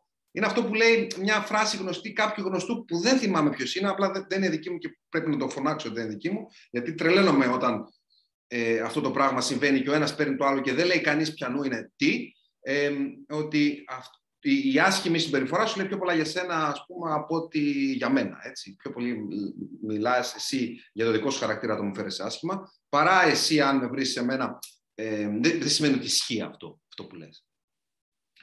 Άρα λοιπόν ε, υποτιμάμε κάποιον γιατί. Γιατί έτσι νομίζουμε ότι εμείς ψηλώνουμε. Έτσι εμείς ξαφνικά νιώθουμε καλύτεροι. Μα την ώρα που νομίζουμε ότι νιώθουμε καλύτεροι, την ώρα που νομίζουμε ότι ψηλώσαμε, δεν πήραμε ούτε ένα πόντο.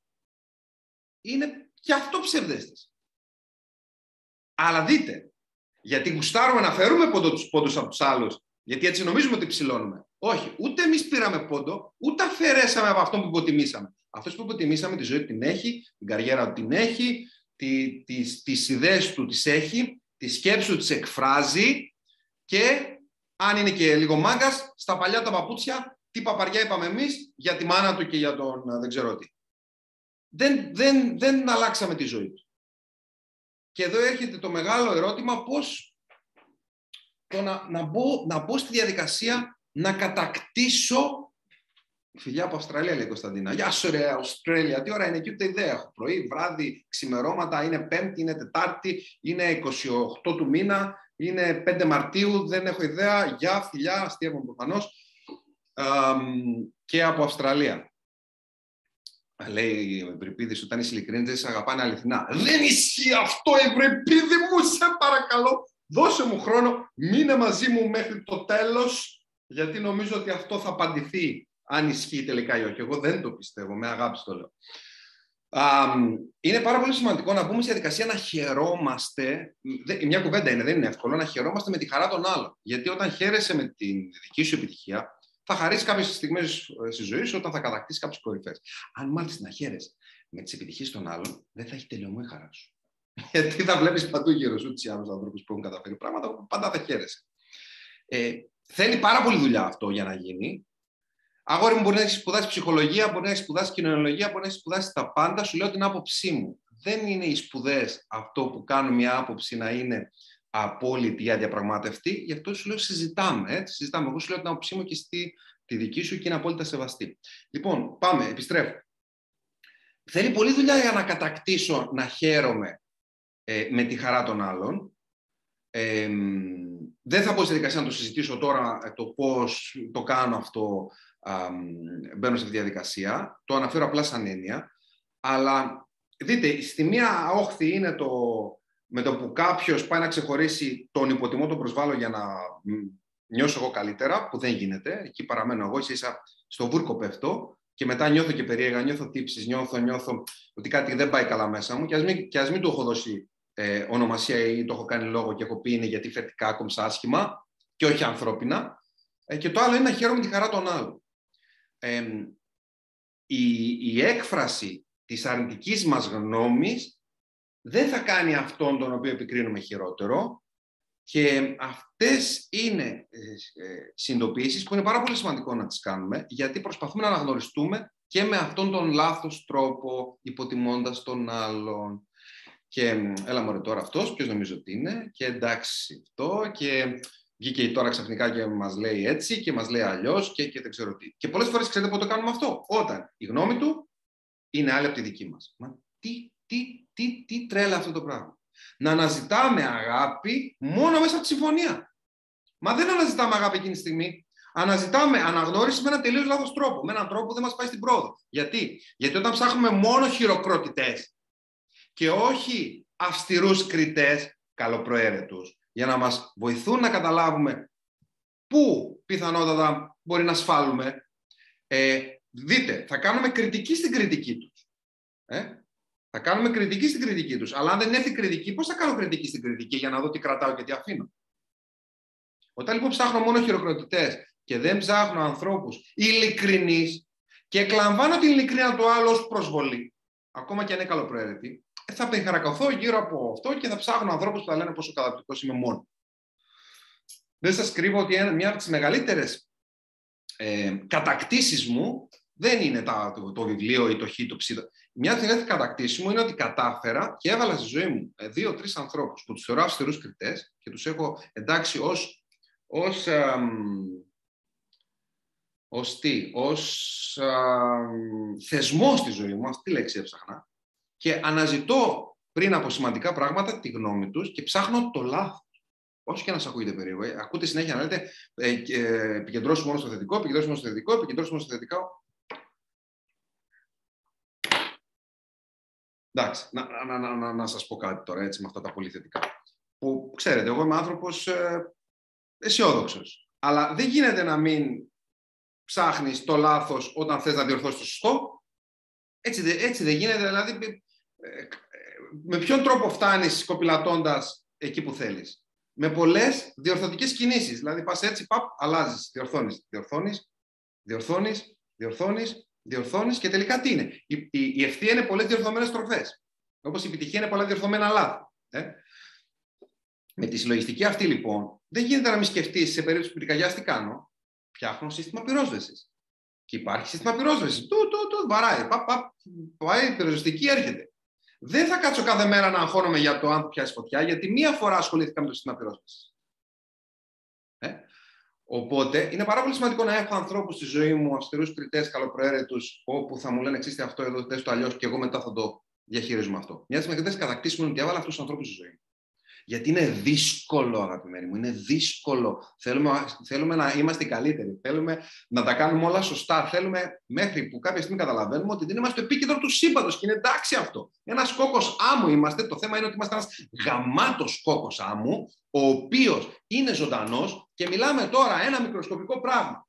Στο, στο σύμπαν είμαστε εμείς που βρίσκεται σε ένα μικροσκοπικό πράγμα τη γη ε, όταν λέμε σε σχέση με την απαρατοσύνη του σύμπαντος, η γη είναι απίθανη κουκίδα που βρίσκεται σε ένα μικροσκοπικό πράγμα που είναι το πλανητικό μας σύστημα.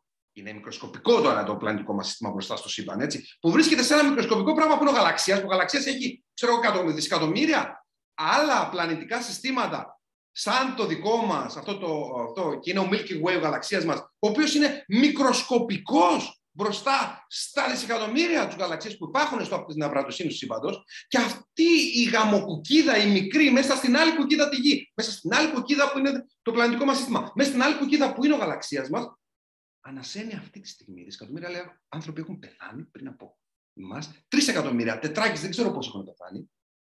Και εμείς ανασένουμε και αναπνέουμε αυτή τη στιγμή, ενώ η πιθανότητα να υπάρχουμε είναι 403 εκατομμύρια προς ένα. Και να υπάρχουμε ως άνθρωποι, όχι ως μυρμήγκια, όχι ως πουλίκια, όχι ως μύγες, αλλά ως άνθρωποι. Καταλαβαίνετε τι σας λέω. Εγώ καταλαβαίνω τι μου λέω αυτή τη στιγμή για να το καταλάβετε εσείς. Για να, μάλλον για να, για, να, για να το περάσω σε εσάς. Για να σας βοηθήσω να καταλάβετε τι εγώ έχω στο κεφάλι μου αυτή τη στιγμή. Και ε, ξέρω εγώ, αντί να κοιτάμε πώς να είμαστε εμείς καλύτεροι, πώς να βελτιωνόμαστε πώς, και πώς να μοιράζουμε αγάπη, να περιχαρακαθούμε στο εγώ και να αναγνωριστούμε ως η μοναδική και η πρώτη και η σπουδαία. Για να φτάσουμε, αγαπημένοι μου, σε αυτές όλες τις συνειδητοποιήσεις και να βοηθήσουμε ακόμα πιο βαθιά σε πολύ περισσότερες συνειδητοποιήσεις ε, που αφορούν τη ζωή μας. Πρέπει να βουτήξουμε σε αυτές τις άτιμες τις Βλέπετε τον αριθμό αυτόν εδώ. Τις οχτώ ανθρώπινες ανάγκες. Εντάξει, λέω στο τέλος του βιβλίου ότι έχω εμπνευστεί από το, την κατηγοριοποίηση του Μάσλοου, του Άλντερφερ και ε, κάποιων άλλων ανθρώπων, μελετώντας και στο Πανεπιστήμιο ΣΟΕ, στο Πανεπιστήμιο της κατηγοροποίησης αναγκών που είχαν τότε, αλλά ε, προφανώς κατέληξα στις 8 αυτές ανάγκες την κατηγοροποίηση συγκεκριμένη, γιατί θεωρώ ότι είναι πιο πλήρης. Και διάβαζα χθες υπήκο. Όχι χθες, πριν τρει-τέσσερι μέρες. Τα έχουν πει όλα. Τα έχουν πει όλα. Όχι με τον τρόπο που θα τα πει ξέρω εγώ, Καζατζάκης ή, ξέρω εγώ, ή, ή ο Μάσλο ή κάποιος. Ή που θα το σκεφτείτε εσείς ή που θα το που γράψω εγώ κτλ. Αλλά τα έχουν πει όλα πριν από όλους. Και μιλούσε τώρα ο, ο για ε, τις ανάγκες που είναι οι φυσιολογικές και απαραίτητες, να φας, να πιείς και τα λοιπά, να πας τολέτα, τις φυσιολογικές και μη απαραίτητες, δηλαδή α, να φας ένα καλύτερο φαγητό, να περάσεις και λίγο καλά, φυσιολογικές μη απαραίτητες, να, να κάνεις σεξ, φυσιολογικό αλλά μη απαραίτητο, και τις ανάγκες μη φυσιολογικέ, μη απαραίτητες που είναι είτε σε πάνε στην πρόοδο είτε όχι, δεν το πέτει προφανώς. Ε, να, να πας ένα ταξίδι, να περάσεις καταπληκτικά, να, που δεν είναι απαραίτητο, ούτε φυσιολογικό, ζεις και χωρίς αυτό. Ε, ή πιθανότητα να κάνεις και χοντράδες, ας πούμε, μέσα στην διαδικασία ε, το αν θα το κάνεις με ηθικό ή μη ηθικό τρόπο ή ήταν το διακύβευμα. Και λέει, κοίταξε να δεις. Και μετά έχει το μάσουλο και σου κάνει την πυραμίδα. Και μιλάει για την αυτοπραγμάτωση και τις φυσιολογικές ανάγκες κτλ. Και, και μετά έρχεται ο άλλος, και μετά έρχεται ο άλλος, και μετά έρχεται και ο Νικόλας και λέει: Κάτι μου λείπει, ένα κάτι μου λείπει. Αυτό, αυτό το παίρνω το αυτό, εμπνέω από εκεί. Σου βάζω και την καλή υγεία όμως μέσα στο παιχνίδι, γιατί δεν, δεν, δεν την έχουμε δει μέχρι τώρα. Μιλάμε για την υγεία, αλλά δεν μιλάμε για την καλή υγεία. Σου βάζω την έννοια της πληρότητας με έναν διαφορετικό τρόπο αυτό, από αυτό που έχουμε ακούσει μέχρι τώρα, σε σχέση με την αυτοπραγμάτωση που, που λέει ο Μάσλο. Τέλος πάντων, αυτό τώρα δεν, δεν της παρούσει, αλλά όταν βλέπω, ρε παιδί μου, πώς, άνθρωποι, οι αρχαίοι Έλληνες ειδικά, έχουν τόσο βάλει τις βάσεις για όλα, μα για όλα, μα για όλα. Είναι εκπληκτικό αυτό το πράγμα, είναι εκπληκτικό. Λοιπόν, για να ξέρουμε και από πού πηγάζουν οι εμπνεύσεις μας. Ε, δεν ε, γεννηθήκαμε ξαφνικά και αποφασίσαμε να κάνουμε κατηγοροποίηση αναγκών. Εντάξει, έχουμε πατήσει πάνω σε, σε μεγαθύρια. Λοιπόν, ε, πρέπει λοιπόν για να φτάσουμε σε αυτές τις σημαντικές συνειδητοποίησεις να, να βουτήξουμε στι 8 ανθρώπινε ανάγκες μας. Ε, εδώ έρχεται τώρα το The Truth. Ξαναλέω, 26-27 το μήνα, το Σαββατοκύριακο το άλλο θα γίνει στην Αθήνα διαζώσεις και θα μαγνητοσκοπηθεί. Άρα θα μπορούν να το δουν και κάποιοι άνθρωποι που δεν θα μπορούν με τίποτα να είναι εκεί. Αλλά πόσο χαίρομαι που επιτέλους έρχεται η ώρα να σας συναντήσω.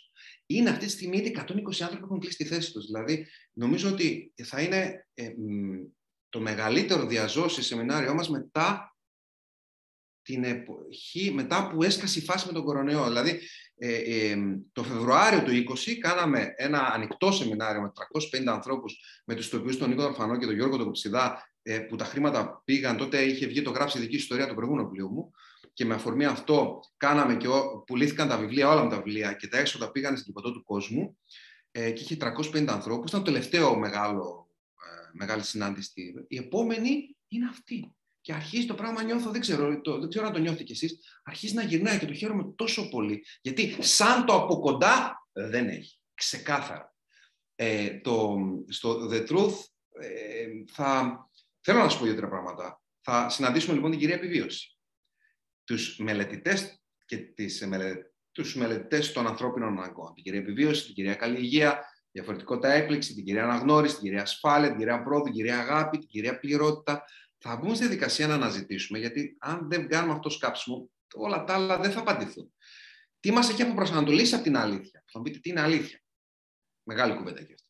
Θα πετάξουμε από τις ψυχικές και συναισθηματικές μας αποσκευές ότι δεν μας κάνει πια, ότι είναι στερεοτυπικό, ότι είναι επιβαλλόμενο και μας κρατάει πίσω και θα το γεμίσουμε με νέες ιστορίες, με νέες πεπιθήσεις, με νέα συναισθήματα, με νέες πράξεις, με νέες σκέψεις, με νέα συναισθήματα, το ξαναλέω.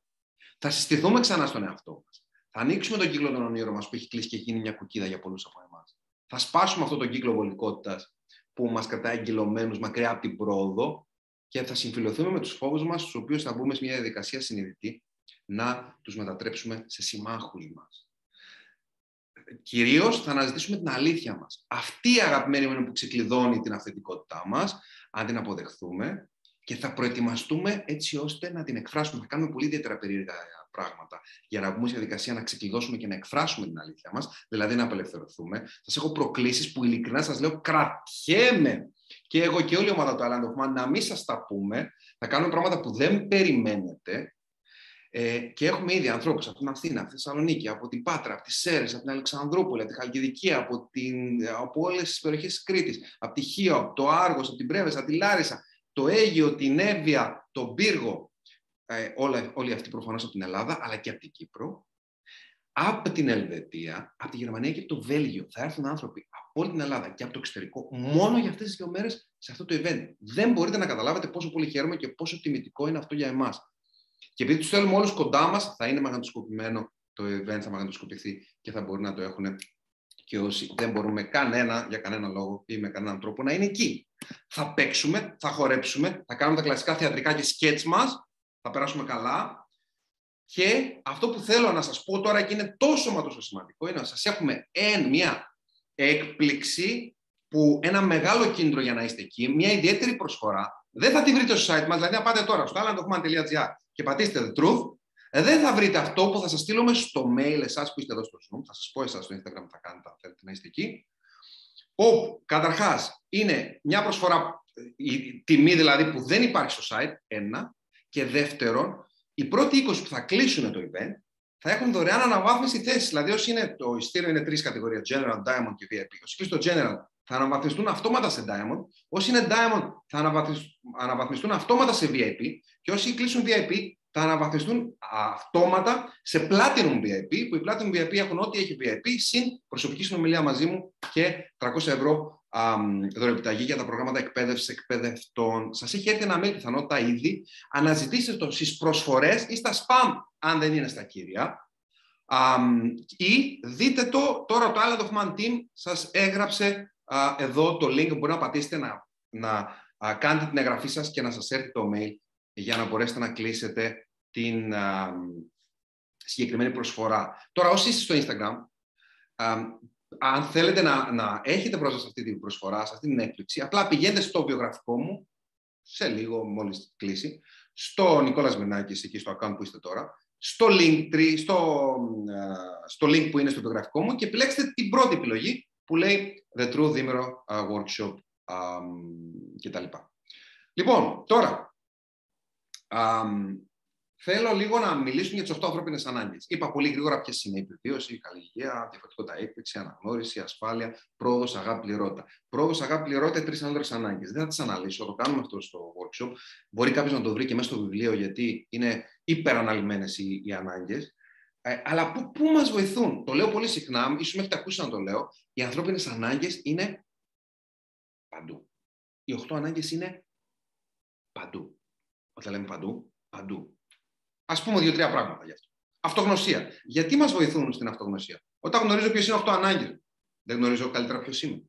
Πολλοί από εμάς δεν νιώθουμε καλά και δεν ξέρουμε γιατί δεν νιώθουμε καλά. Είναι γιατί δεν ξέρουμε ποιες ανάγκες έχουμε. Αν δεν ξέρω ποιες είναι οι ανάγκες, πώς θα τις ε, εκπληρώσω. Ή ξέρω ποιες έχω, ξέρω τον τρόπο με τον οποίο πρέπει να τις εκπληρώσω και δεν το κάνω. Ή το κάνω με ένα μη παραγωγικό τρόπο. Δηλαδή, αν έχω ανάγκη, ας πούμε,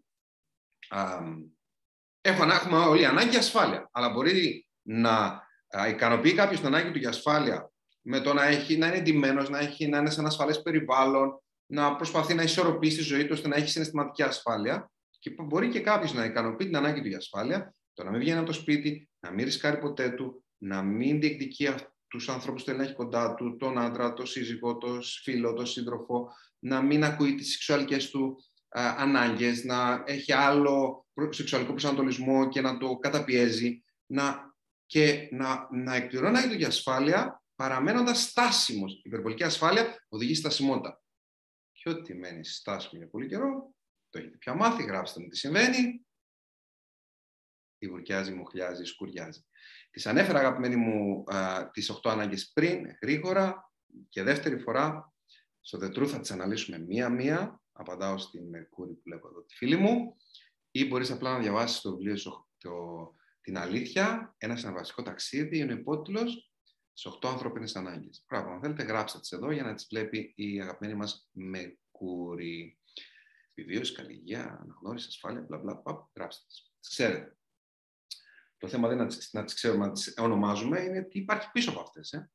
Λοιπόν, άρα μας βοηθάει στην αυτογνωσία, μας βοηθάει στην ευτυχία, γιατί το είπα ουσιαστικά με, σε, ε, με έναν τρόπο πριν, ότι αν ξέρω ε, ποιες είναι οι ανάγκες μου και τις εκπληρώνω, νιώθω ευτυχισμένος. Αν νιώθω κενό, δυσκολία, προβληματισμό, πολλές φορές δεν ξέρω γιατί, είναι γιατί κάποια από τις ανάγκες μου δεν εκπληρώνεται.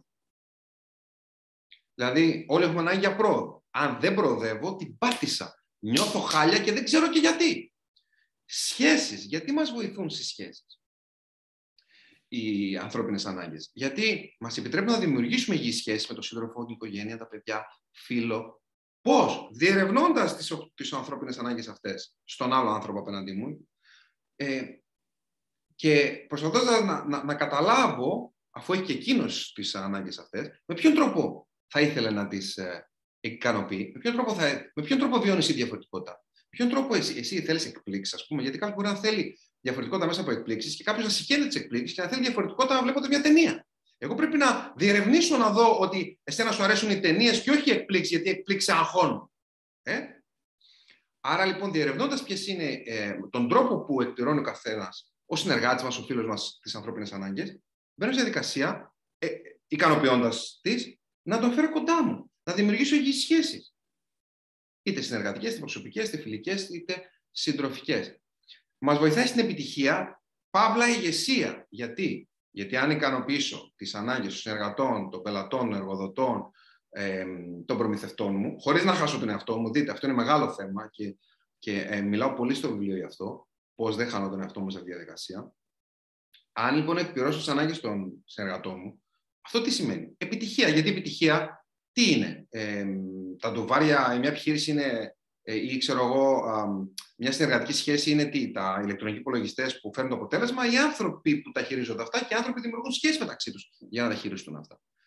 Και γι' αυτό λέω ότι αυξάνει κάποιος και την ηγετική του υπόσταση, γιατί ασκεί θετική επίδραση σε άλλου ανθρώπους όταν ξέρει ποιες είναι ανάγκες και μπορεί να τις διερευνήσει και να τις εκπληρώσει στους ανθρώπους που έχει απέναντί του. Τώρα μας βοηθάει πάρα πολλές αποφάσεις. Έχω, έχω ε, την τιμή να μου επιτρέψουν αρκετοί άνθρωποι να τους βοηθήσω στη διαδικασία λήψης αποφάσεων τους, είτε εγώ, είτε οι επίσημοι συνεργάτες του Island of Man, οι άνθρωποι που έχουν εκπαιδευτεί και είναι κοινωνοί και εκφραστές της φιλοσοφίας του ανθρώπου στο νησί και είναι επίσημοι εκπαιδευτές του Island of Man, να έχουμε βοηθήσει πάρα πολλούς ανθρώπους στη διαδικασία λήψης αποφάσεων.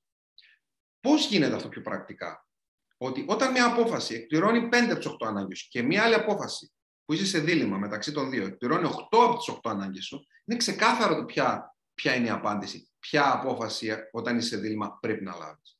Γιατί αυτό υπάρχει μια, μια διαδικασία ε, για να φτάσουμε σε αυτό το ε, συμπέρασμα και αποτέλεσμα, υπάρχει μια διαδικασία από πίσω, αλλά σας λέω τη συλλογιστική. Άρα οι ανάγκες είναι παντού.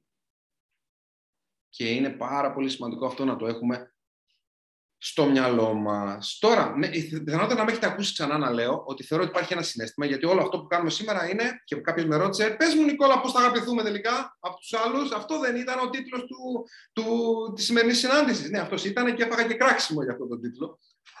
θα πούμε, θα πούμε και γι' αυτό. Λοιπόν, ε, ένα συνέστημα υπάρχει αυτό της αγάπης. Και όλα τα άλλα θετικά συναισθήματα είναι παραλλαγές αυτού του συναισθήματος ή της ανάγκης. Δηλαδή, νιάξιμο, συμπόνια, ευγνωμοσύνη, αναγνώριση, ευτυχία, ομορφιά, αρμονία, τρυφερότητα, κατανόηση, συγχώρεση, όλα αυτά τι είναι; Με άλλα λόγια, αγάπη. Αυτό είναι. Αυτό ψάχνουμε, αυτό να ζητάμε. Είπαμε από τη στιγμή που γεννιόμαστε, μέχρι που αφήνουμε την τελευταία μας πνοή. Αγάπη να δώσουμε, να λάβουμε, να δώσουμε σε άλλους, να λάβουμε από τους άλλους και να αγαπήσουμε τον εαυτό μας. Να, ποια είναι τα τρία επίπεδα αγάπης. Να δώσω να πάρω και να αγαπήσω τον εαυτό μου. Και μια και η αγάπη είναι αφετηρία όλων των καλών, είναι ταυτόχρονα η πηγή του φόβου. Η αγάπη, η αγάπη είναι η πηγή του φόβου. Η αγάπη είναι η πηγή του φόβου. Θα με τρελάνεις, Νικόλα. Είναι δυνατό να μου λες αυτή τη στιγμή ότι η αγάπη είναι η πηγή του φόβου. Δείτε. Υπάρχει ένα συνέστημα, είπαμε, η αγάπη. Και όλα τα θετικά συναισθήματα είναι παραλλαγές του συναισθήματος. Ωραία, το εξηγήσαμε. Νομίζω βγάζει νόημα. Με την ίδια συλλογιστική, υπάρχει ένας φόβος. Ο φόβος του δεν θα αγαπηθούμε. Ή ότι δεν αγαπιόμαστε. Και όλα τα άλλα αρνητικά συναισθήματα είναι παραλλαγές αυτού του φόβου. Μίσος, οργή, λύπη. Ε, α, στεναχώρια, άλλο τρόπος να πεις ε, προφανώς λύπη. Άγχος, ανησυχία, θυμός. Τι είναι αυτά, παραλλαγές του φόβου. Παραλλαγές ακριβώς αυτού του φόβου ότι δεν, αγα... δεν θα αγαπηθούμε ή ότι δεν αγαπιόμαστε. Την ώρα δηλαδή που α, μας βρίζει κάποιος στον δρόμο και θέλουμε να το επιτεθούμε και νιώθουμε οργή, εκείνη τη στιγμή βιώνουμε έλλειψη αγάπης από τον άνθρωπο αυτό. Την ώρα που ο σύντροφός μας μας αφήνει και εξοργιζόμαστε και, και συναχωριόμαστε και πέφτουμε στα πατώματα, τι βιώνουμε; Έλλειψη αγάπης βιώνουμε. Την ώρα που ο, ο, ο μπαμπάς μας δεν νιώθουμε ότι δεν νιώθει περήφανος για εμάς. Τι βιώνουμε, και αυτό το πράγμα μας δημιουργεί κενό, έλλειψη, στεναχώρια, λύπη, ε, απογοήτευση. Τι βιώνουμε, έλλειψη αγάπης νιώθουμε εκείνη τη στιγμή. Όλα λοιπόν τα αρνητικά συναισθήματα είναι παραλλαγέ αυτού του φόβου ότι δεν αγαπιόμαστε ή ότι δεν θα αγαπηθούμε. Άρα, αν τα πάρουμε έτσι, σαν, τα, τα βάλουμε αυτά σε μία πρόταση, ό,τι κάνουμε είναι απόρρια τη ανάγκη μας να αγαπηθούμε ή του φόβου μας ότι δεν αγαπιόμαστε αρκετά. Κανονικά πρέπει να σιωπήσω 10 λεπτά μετά από αυτό. Αλήθεια σας λέω. Για να το, το, το, το, μπει στο κεφάλι μας, να το, το, να, το, να το συλλάβω πρώτα εγώ και μετά εσύ.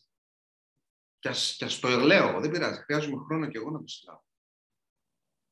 Να ξέρετε τι γουστάρω σε εμάς, αυτή τη σχέση που έχουμε μεταξύ μας. Ξέρετε τι γουστάρω, τι γουστάρω πάρα πολύ. Ότι φιλοσοφούμε παρέα. Δηλαδή, αυτό το πράγμα, το ότι μπαίνουμε στη διαδικασία να μην επαναλάβουμε πέντε πράγματα που ακούσαμε παρά έξω και ότι μπαίνουμε διαδικασία να πάρουμε τι έννοιε αυτό και εσείς μου γράφετε από κάτω και λες ναι, σωστά και έχεις δίκιο. Ή ναι, ή αυτό, ή σκέψου και εκείνο. Ή για, για δες το και από αυτή την πλευρά. Και, και μιλάμε αυτή τη στιγμή και δεν μου έχετε κλείσει το, το, το, το γάμο Instagram, δεν έχετε κλείσει το Zoom και επικοινωνούμε και μπορούμε να μιλάμε για αυτές τις έννοιες, τις πιο φιλοσοφικές. Και να συνεννοούμαστε, το θεωρώ τεράστια κατάκτηση. Αλήθεια σας το λέω. Τερά... Και μπράβο μας, και είναι σπουδαίο αυτό το πράγμα. Είναι πάρα πολύ σπουδαίο. Και πολλά από αυτά που λέω τα έχω εμπνευστεί, τα έχω μεταλλάξει κτλ. Μετά από συζητήσεις μαζί σας, ε, διαδικτυακά, μετά από μηνύματά σας. Με... Γι' αυτό πολλές φορές λέω ότι γράφετε τα βιβλία μου και δεν έχετε ιδέα. Δεν έχετε ιδέα ότι γράφετε τα βιβλία μου. Πνευματικά δικαιώματα πρέπει να σας δώσω. Στον κάθε έναν από εσάς. Που με επηρεάζετε με κάθε τρόπο που μπορεί να φανταστεί κανείς. Πόσο χαίρομαι, δεν το είχα ξανασκεφτεί αυτό. Πόσο χαίρομαι που μπορούμε να κάνουμε αυτές τις συζητήσεις και δεν πρέπει να είμαστε εδώ και να λέμε ε, πάμε να πετύχουμε. Και για να πετύχουμε πρέπει ένα. Ναι, μπορούμε, μπορούμε να, να τα λέμε λίγο, να, να, εμείς μεταξύ μας να κάνουμε κάτι δικό μας, άλλο. Ε, νησιώτικο. Ανθρωπονησιώτικο. Πόσο το χαίρομαι. Πόσο, πόσο, πόσο το χαίρομαι.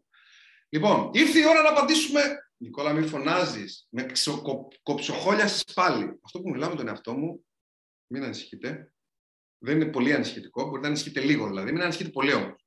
Εντάξει, είναι. Εντάξει. Ε, γιατρός λέει ότι εντάξει, το έχω ακόμα.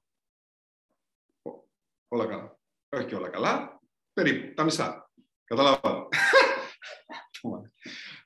ε, τι έλεγα; Ε, α, ήρθε η ώρα να απαντήσουμε, που σας κοψοχόλιασα, στην ερώτηση πώς θα μας αγαπήσουν οι άλλοι. Εντάξει, δεν θα, δείτε τώρα. Δεν θα απαντήσουμε τώρα σε μια τόσο υπερερώτηση ε, και ξαφνικά το, το, ε, το είδαμε ότι έχουμε την καθολική αλήθεια και απάντηση σε τόσο σημαντικές έννοιες και ειδικά αν έχουμε, ξέρω 5-10-15 λεπτά ακόμα, 20 λεπτά έχουμε, εντάξει, OK. Okay.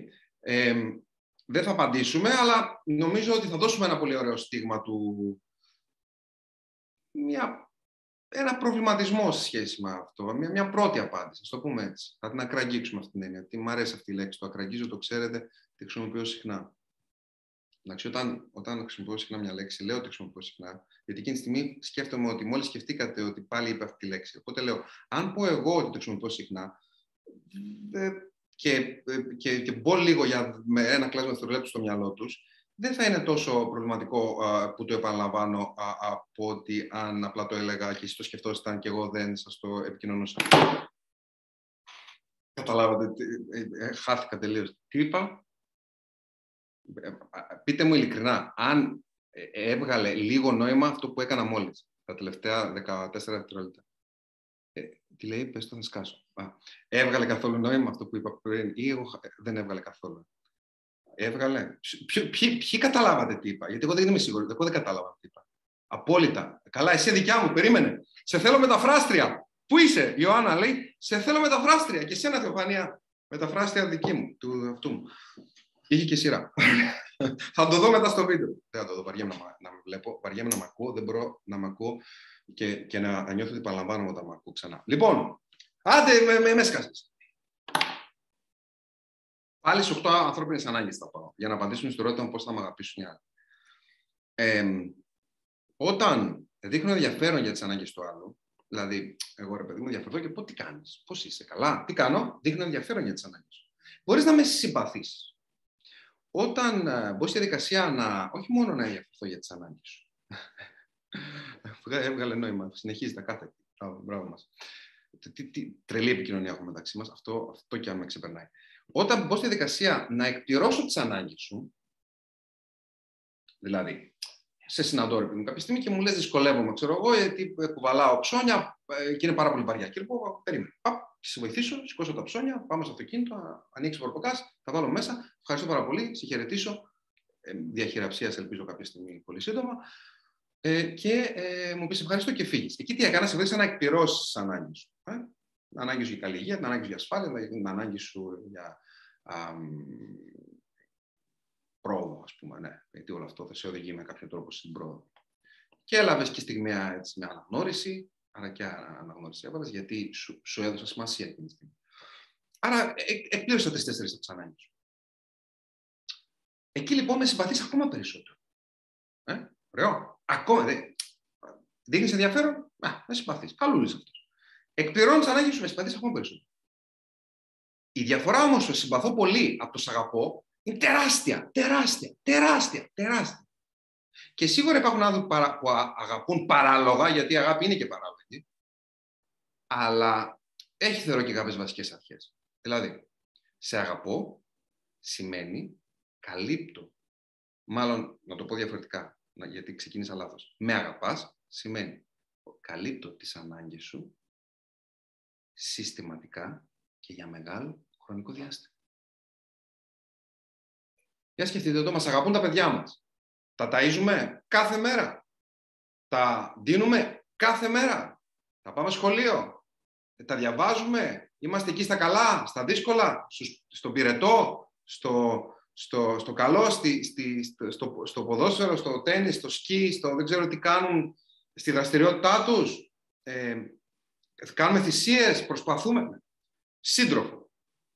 Είμαστε εκεί στα εύκολα, είμαστε εκεί στα δύσκολα, είμαστε εκεί ε, συχνά, είμαστε, δείχνουμε ενδιαφέρον κάθε μέρα ή τέλος πάντων ανατακτά χρονικά διαστήματα που δεν έχουν μεγάλη απόσταση μεταξύ τους αφιερώνουμε χρόνο και το κάνουμε αυτό συστηματικά για μεγάλο χρονικό διάστημα. Μπορεί να φτάσει ένας άνθρωπος που αποκαλούμε σύντροφος να μας αγαπήσει. Να λοιπόν η διαφορά του σε, σε, συμπαθώ, σε συμπαθώ πολύ από το σ' αγαπώ. Είναι τεράστια.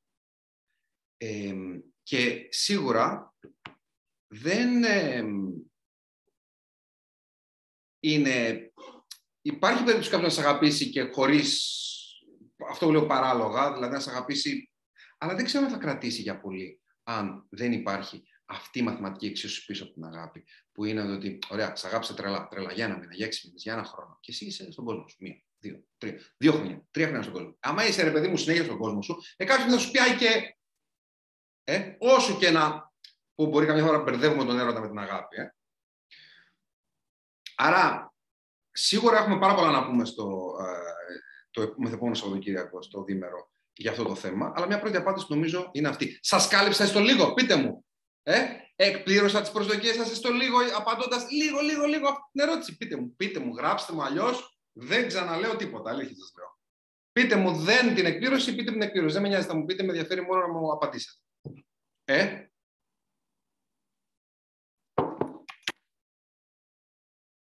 γιατί δεν μου μιλάτε, εγώ δεν βλέπω. Α, δεν βλέπω εγώ τα μηνύματα σας. Ναι, ναι, ναι, ναι, ναι, ναι, ναι.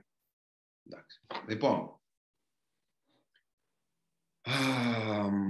Πες και, Κατερίνα, θα σε πάρω σαν, ε, πώς το λένε, παρακινήτρια μου, όταν δυσκολεύομαι, να μου λες πες κι άλλα και να αυτό. Ως ένα βαθμό. Ε, ναι, ρε, ως ένα βαθμό.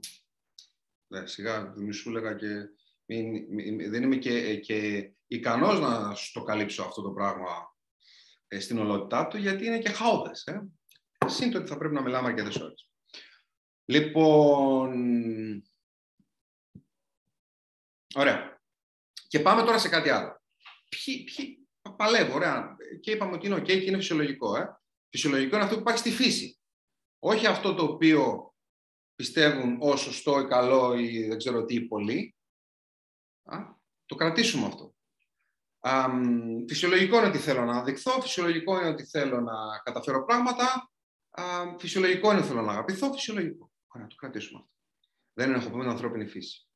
Γι' αυτό και ξέρετε τι, να μπαίνω βέβαια σε άλλα μονοπάτια. Δεν μου αρέσει καθόλου λέξη ταπεινός. Δεν μου αρέσει. Ξέρω ότι είναι και θρησκευτικά. Ε,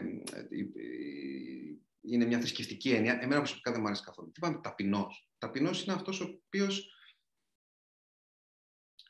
τι, τι είναι. Θα, θα έχει πολύ πλάκα να ψάξουμε να βρούμε τι είναι ταπεινός. Ταπεινός. Μία από τις σημασίες του ταπεινός είναι ο ασήμαντος ή αυτός που χαρακτηρίζεται από μετριότητα. Και έρχομαι εγώ και ρωτάω, γιατί ρε guys, γιατί να πρέπει δηλαδή να ενοχοποιήσουμε τόσο πολύ την ανθρώπινη φύση και να λέμε πρέπει να είσαι ταπεινός, πρέπει να είσαι ταπεινός; Δηλαδή, συγγνώμη τώρα, για να καταλάβω, ή ταπεινός ή υπερφιαλός. Δεν έχει ενδιάμεσο στάδιο. Ε, μου λες, ξέρω εγώ, ε, Νικόλα, ωραία τα είπες σήμερα. Ή Νικόλα, ξέρω εγώ, ωραίο αυτό το μπουζάκι που φόρεσε. Δεν λέω ότι τα είπα, δεν λέω ότι είναι ωραίο το μπουζάκι, αλλά πες ότι μου το λέτε αυτό, γιατί το πρώτο παράδειγμα που σκέφτηκα. Εγώ πρέπει να πω. Ναι, έχεις δίκιο. Τα σπάω. Είμαι καταπληκτικό. Δηλαδή, ή, έχει ή αυτό ή... Ταπεινά, ε, έλα μου τώρα.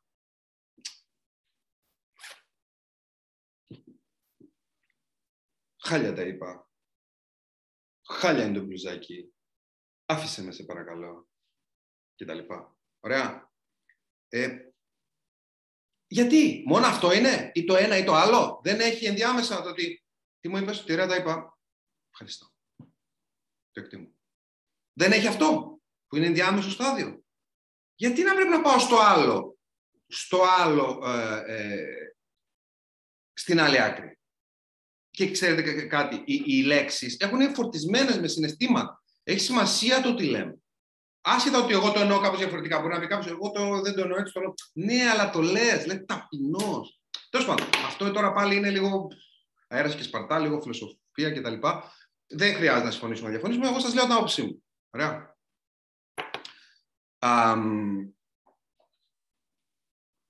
πάμε λοιπόν στο, στο επόμενο, ότι πασχίζουμε να μας αγαπήσουν οι άλλοι και είπαμε είναι ok, αλλά με ποιον τρόπο και πόσο σοβαρά παίρνουμε τον εαυτό μας και ποιοι να μας αγαπήσουν; Όλοι.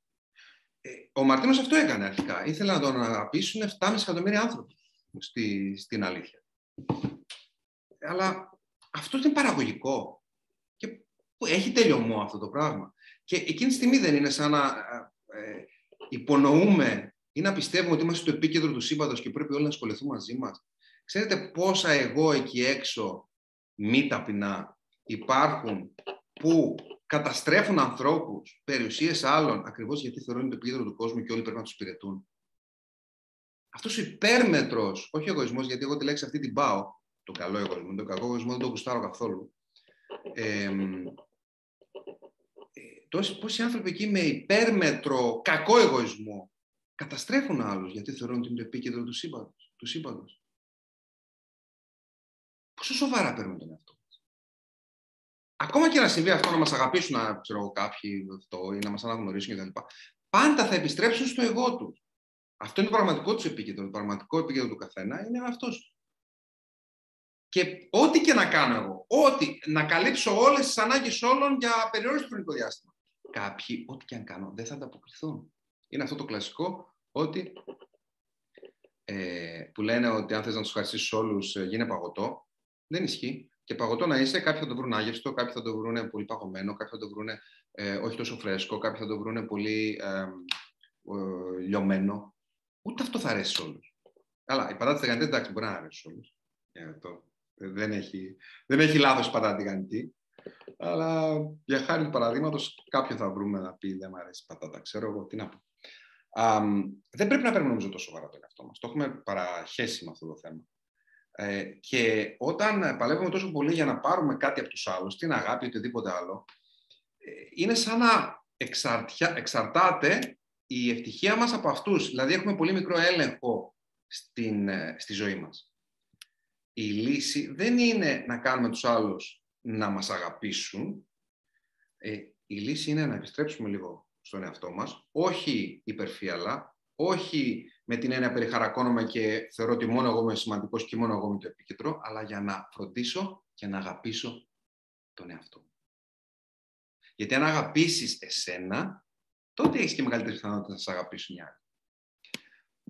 Γιατί αν αγαπήσεις εσένα, σημαίνει ότι έχεις περίσσημα αγάπης. Συμφωνείτε ότι δεν μπορεί να δώσουμε κάτι που δεν, που δεν έχουμε. Πώς να δώσω κάτι που δεν έχω; Δεν έχω. Αυτό εδώ το έχω, αυτή την κούπα της αλήθειας του Island of Man. Ωραία. Και μπορώ να την προσφέρω. Μπορείτε να την πάρετε αυτή την κούπα. Ωραία. Να πιούμε μετά καφέ, τσάι.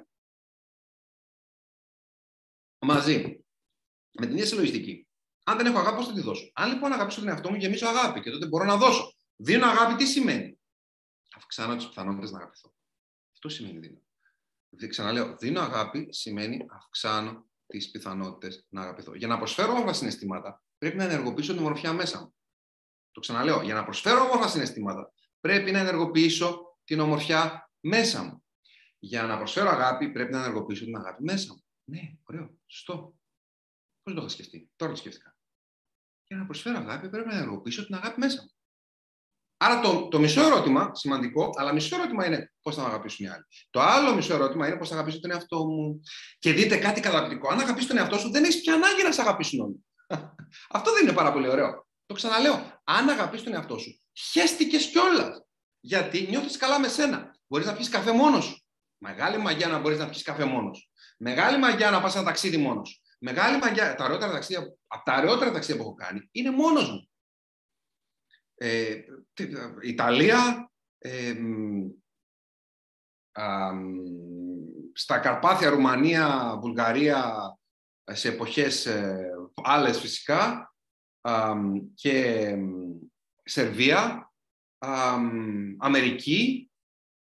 Ε, όχι ότι δεν παίρνω καλά ε, με τα ταξίδια με δικούς μου ανθρώπους, αλλά ήτανε, έγραψα εκπληκτικά κείμενα όταν ήμουν μόνος μου, γιατί αυτή ήταν η συντροφιά μου συνειδητοποίησα εκπληκτικά πράγματα, ήρθα αντιμέτωπος με τον εαυτό μου. Αυτή είναι η διαδικασία κατά την οποία μπαίνεις. Ε, είναι η διαδικασία κατά την οποία γνωρίζεις εσένα και έρχεσαι πιο κοντά σε εσένα, αναγκάζει να φροντίσεις εσένα, άρα να φτάσεις γιατί όχι και να αγαπήσεις εσένα. Και δεν έχεις πια την ανάγκη, αν αγαπήσεις ένα, να, να, να σε αγαπήσουν όλοι. Να είσαι πάντα με κάποιον. Να είσαι... Γιατί υπάρχει η μοναξιά και η μοναχικότητα. Ε. Μοναξιά νιώθω, είναι άσχημο το συνέστημα. Μοναχικότητα σημαίνει την επιζητώ να είμαι μόνος μου γιατί κάνω παρέα με τον εαυτό μου. Τον, το άκρο άωτον της μοναξιάς, ξέρετε ποιο είναι; Πολύ παλιό αυτό, το έχω γράψει πριν 20 χρόνια. Το άκρο άωτον της μοναξιάς είναι να μην σε κάνει παρέα ούτε ο εαυτός σου. Γι' αυτό έχω μιλάω συνέχεια με μένα. Το άνθρωπο στο νησί, ο άλλος με αυτός και παίζω λίγο και χαρτολογώ και λίγο χιουμορά και λίγο πλακίτσα κτλ. Αλλά ε, ε, δουλεύω με μένα εκείνη τη στιγμή. Ο άλλος με αυτός, αν με κόψει τα δύο μισό με γράμματα, ο άλλος μισό με σάρκα και οστά, άλλος γράφει αντί για μένα. Δηλαδή ψάχνω μέσα μου να κάνω συνομιλίες, να λειτουργήσω, να δω τι συμβαίνει. Να, καμιά φορά όταν μιλάς με κάποιον, συνειδητοποιείς πράγματα που δεν χρειάζεται να στα πει, απλά και μόνο που τα λες σε κάποιον. Γι' αυτό στο The Truth θα δουλέψουμε την έννοια του πραγματικού εαυτού και του ιδανικού εαυτού και θα αρχίσουμε να έρχομαστε σε επαφή μαζί του. Λοιπόν, Ε, και δείτε, ε, έχετε καταλάβει ότι μου αρέσει να τις πιάνω τις έννοιες και να τις αναδιαμορφώνω. Ε, αν δεν το έχετε καταλάβει, δεν πειράζει. Ε, εγώ τώρα το είπα λίγο αυθαίρετα ότι το έχετε καταλάβει. Μπορεί και να μην το έχετε καταλάβει. Ενώ μπορεί εγώ να νομίζω ότι το, το δείχνω στους ανθρώπους, αλλά να μην το. Ναι, κατάλαβα τέλος πάντων. Από, το, από την κατανόηση πήγαμε στην κατανόηση. Ε, μ' αρέσει όμως να τις πιάνω τις έννοιες, να τις το μελετώ την ανθρώπινη συμπεριφορά. Είμαι λάτε φιλοσοφίας. Ε, το, το, το, αυτό όλο μου είναι πάρα πολύ σημαντικό. Δηλαδή, μέσα από αυτό ζω. Μέσα από αυτό το, το, τι σκέψει, να τις πάρω, να τις κουτικοποιήσω, να τις βάλω σε ένα κουτί δηλαδή και να τους δώσω τίτλο, να τις καταλάβω εγώ και να τους μοιράσω στον κόσμο, να γράψω τα βιβλία μέσα από αυτές. Μέσα από αυτό ζω. Χωρίς αυτό δεν υπάρχω. Ε, ακούτε πάρα πολύ συχνά εκεί έξω. Πρέπει να αγαπήσει τον εαυτό σου για να ε, σε αγαπήσουν οι άλλοι. Και ισχύει. Θα σας πω κάτι που νομίζω δεν το έχετε ξανακούσει. Ότι ισχύει και το αντίθετο. Δηλαδή, όταν αγαπήσεις τους άλλους, αγαπάς περισσότερο τον εαυτό σου. Τι σημαίνει αγαπήσεις τους άλλους; Μπει στη διαδικασία ακόμα και αν το νιώθεις ακόμα. Δηλαδή, πάμε ένα βήμα πίσω. Δίνεις αγάπη, κάνεις πράξεις αγάπης απέναντι στους άλλους. Μπορεί να το νιώθεις, μπορεί να μην το νιώθεις. Αλλά κάνοντας πράξεις αγάπης απέναντι στους άλλους, καταλήγεις κάποια στιγμή να το νιώσεις, να νιώσεις ότι ξέρεις, όλο αυτό το πράγμα εμπεριέχει αγάπη. Δηλαδή, εγώ μπορεί να σου δώσω κάτι, να σου κάνω δώρο αυτή την κούπα και να μην το πολύ θέλω, αλλά το τελικό αποτέλεσμα να είναι να, να γεμίσω αγάπη από αυτήν την κίνηση. Τι εννοώ. Προσφέροντας στους άλλους, κάνοντας πράξη αγάπης, ακόμα και αν δεν έχεις πολύ αυτοπεποίθηση, ακόμα και αν δεν είσαι σίγουρο για σένα, ακόμα και αν δεν αγαπάς πολύ τον εαυτό σου, ε, ή όπως το αξίζει βασικά, γεμίζεις συναισθήματα. Το δούνε αυτό έχει ανταπόδοση συνήθως. Ε, ακούς λόγια γνωμοσύνης, παίρνεις ένα χαμόγελο από τον άνθρωπο στον οποίο πρόσφερες. Και έτσι τι κάνεις, τρέφεις την αυτοεκτίμησή σου, νιώθεις καλύτερα για σένα από την ανατροφοδότηση που λαμβάνεις από τον άνθρωπο απέναντί σου. Με, με, κάθε όμορφη πράξη που κάνεις εσύ απέναντι στον άλλο, αγαπάς λίγο περισσότερο τον εαυτό σου. Σαν να αντλείς από την αγάπη που έδωσες. Δεν είναι ωραίο αυτό; Αντλείς από την αγάπη που έδωσες και γεμίζεις εσύ λίγο περισσότερο. Η προσφορά δηλαδή είναι άσκηση αγάπης. Να τη χρειαζόμαστε οι άνθρωποι. Το λέω μέσα στο βιβλίο αυτό, ε, τη, τη, τη φράση. Εξάσκηση αγάπης στο γυμναστήριο της προσφοράς. Εξάσκηση αγάπης. Άρα, πάμε να το μαζέψουμε λίγο. Αν αγαπήσει τον εαυτό σου, έχεις μεγαλύτερες πιθανότητες να σε αγαπήσουν οι άλλοι. Αν αγαπήσει τον εαυτό σου, πιέστηκες κιόλας. Δεν έχεις ανάγκη να σε αγαπήσουν οι άλλοι, σίγουρα όχι όλοι. Και δίνοντας αγάπη στους άλλους, αγαπάς λίγο περισσότερο εσένα. Και θα, θα με ρωτήσετε πώς, ε, τι σημαίνει αγαπώ τον εαυτό μου. Επιτρέψτε μου τώρα να σας το πω. Δεν σας το λέω για να σας κρατήσω σε αγωνία και να έρθετε στο δίμερο, στο The Truth, για να το μάθετε εκεί. Σας, σας λέω όμως πολύ ειλικρινά ότι είναι πολύ μεγάλο θέμα αυτό. Δεν μπορώ να το αναλύσω στα επόμενα 5-7 λεπτά που έχω, γιατί είναι πολύ μεγάλη κουβέντα. Σίγουρα θα μιλήσουμε για αυτό στο The Truth. Αλλά ε, θα σας δώσω μια φράση. Τον εαυτό σου τον αγαπάς όπως ένα παιδί, ανεφόρο. Δηλαδή το παιδί δεν το αγαπάς μόνο όταν είσαι περήφανος για αυτόν γιατί κατάφερε κάτι και σε έκανε περήφανο γιατί κατέκτησε μια κορυφή, γιατί πήρε άριστα 10 ή 20. Αυτή δεν είναι αγάπη, αυτή είναι μια μπουρδα και μισή. Και ας είναι πατρική υποτιθέμενη αγάπη ή μητρική. Το παιδί τον αγαπάς, το παιδί το αγαπάς γιατί είναι ο εαυτός του. Ε, γιατί, είναι, γιατί είναι εκείνο, γιατί ε, χωρίς προϋποθέσεις. Γιατί είναι αυτό το παιδί σου. Άρα εδώ ε, ως, ως, ε, το συμπέρασμα που βγαίνει ποιο είναι; Ότι η αγάπη είναι σε μεγάλο βαθμό αποδοχή. Και αυτό, αυτό που έχω εδώ τώρα και νομίζω ότι είναι πολύ όμορφο να σας προτείνω είναι να πείτε στον εαυτό σας «Σ' αγαπώ». Όχι για όσα έκανε, για όσα κάνει ή για όσα κάποτε θα κάνει, μα για όσα είναι. Τεράστιο λοιπόν θέμα αυτό το. Σ' αγαπώ. Θα το μιλήσουμε για αυτό στο The Truth. Θέλω να, να σας πω έτσι δύο-τρία πράγματα ακόμα για αυτό το δίμερο σεμινάριο. 26-27 διήμερο workshop 26-27 του α, τρέχοντος μήνα. Εκτός από όλα αυτά που είπαμε θα κάνουμε πριν, θα αναζητήσουμε το μυστικό της ασύλληπτης επιδραστικότητας και θα το κάνουμε ακριβώς όπως το έκανε ο Μαρτίνος, που αναζητούσε τι είναι αυτό που μπορεί να κάνει ώστε να επιδράσει σε εκατομμύρια ψυχές, σε δισεκατομμύρια ψυχές. Και αρχικά το έκανε με λάθος τρόπο, μέσα από την αναγνώριση. Θα ορίσουμε, θα σχεδιάσουμε το σκοπό της ζωής μας, θα τον δούμε μπροστά μας, δηλαδή θα τον κάνουμε εικόνα με απότερο στόχο να το μετατρέψουμε σε λέξεις, σε προϊόν, σε υπηρεσία, σε νότες, σε χρώματα, σε πινέλα, σε πράξεις, ο καθένας ανάλογα τι, τη δική του αλήθεια. Δεν μπορώ να συγκριθώ ότι θα απαντήσετε κάθε ερώτημά σας το 26-27 του μήνα. Αυτό που σίγουρα μπορώ να σας συγκριθώ είναι ότι θα κάνουμε ό,τι χρειάζεται για να απαντήσετε σε ένα πολύ σημαντικό ερώτημα, το ποια είναι δική σας αλήθεια. Και αν αυτό το καταφέρουμε μαζί, δηλαδή το καταφέρετε εσείς για τον εαυτό σας, τότε σίγουρα θα έχετε απαντήσει κάθε ερώτημά σας. Γιατί η απάντηση σε κάθε ερώτημα είναι αλήθεια. Ξεκάθαρα. Επιτρέψτε μου το Σαββατοκύριακο το επόμενο να σας το αποδείξω.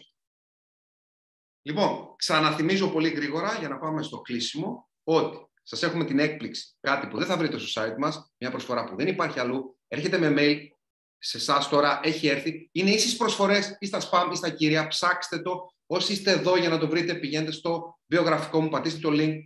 Πρώτη επιλογή λέει Δήμερο Workshop The Truth. Εκεί θα μπορέσετε να βρείτε αυτό που δεν θα έρθει στο mail σας γιατί είστε στο Instagram και δεν είστε στο Zoom. Και εκτός από την ε, προσφορά, οι πρώτοι 20 που θα το κλείσουν κερδίζουν δωρεάν αναβάθμιση από General σε Diamond, από Diamond. Όσοι το κλείσουν θα πάνε VIP και από VIP όσοι το κλείσουν θα πάνε σε uh, Platinum VIP. Um, Κλείνοντας, κλείνοντας, έτσι να πούμε δύο-τρία πράγματα που νομίζω θα βρείτε ενδιαφέροντα, γιατί οι περισσότεροι από εσάς δεν θα έρθετε. Και αυτό που θέλω, σαν τρελός, είναι φεύγοντας, βγαίνοντας από αυτό το, το live, να νιώσετε, ρε παιδί μου, αν το καταφέρω αυτό, έστω και ελάχιστο να νιώσετε ότι μια ανακούφιση ή ότι μπήκαν κάποια πράγματα στη θέση τους ή ότι λάβατε λίγη αξία α, σήμερα. Εγώ ειλικρινά σας λέω θα, θα νιώθω ότι η σημερινή μέρα είναι ε, μια κερδισμένη μέρα. Πώς νιώθετε μέχρι τώρα, για γράψτε μου, γράψτε μου, γράψτε μου πώς είστε, καλά είστε, πού είστε, είστε εδώ, υπάρχετε, ε, ε, ζούμε μαζί, είμαστε το 2022, πού, πού, πού, πού είμαστε, πού βρισκόμαστε; Ναι, ωραία, εντάξει. Εσείς δεν μου γράφετε τίποτα. Νιώθω έλλειψη αγάπης αυτή τη στιγμή.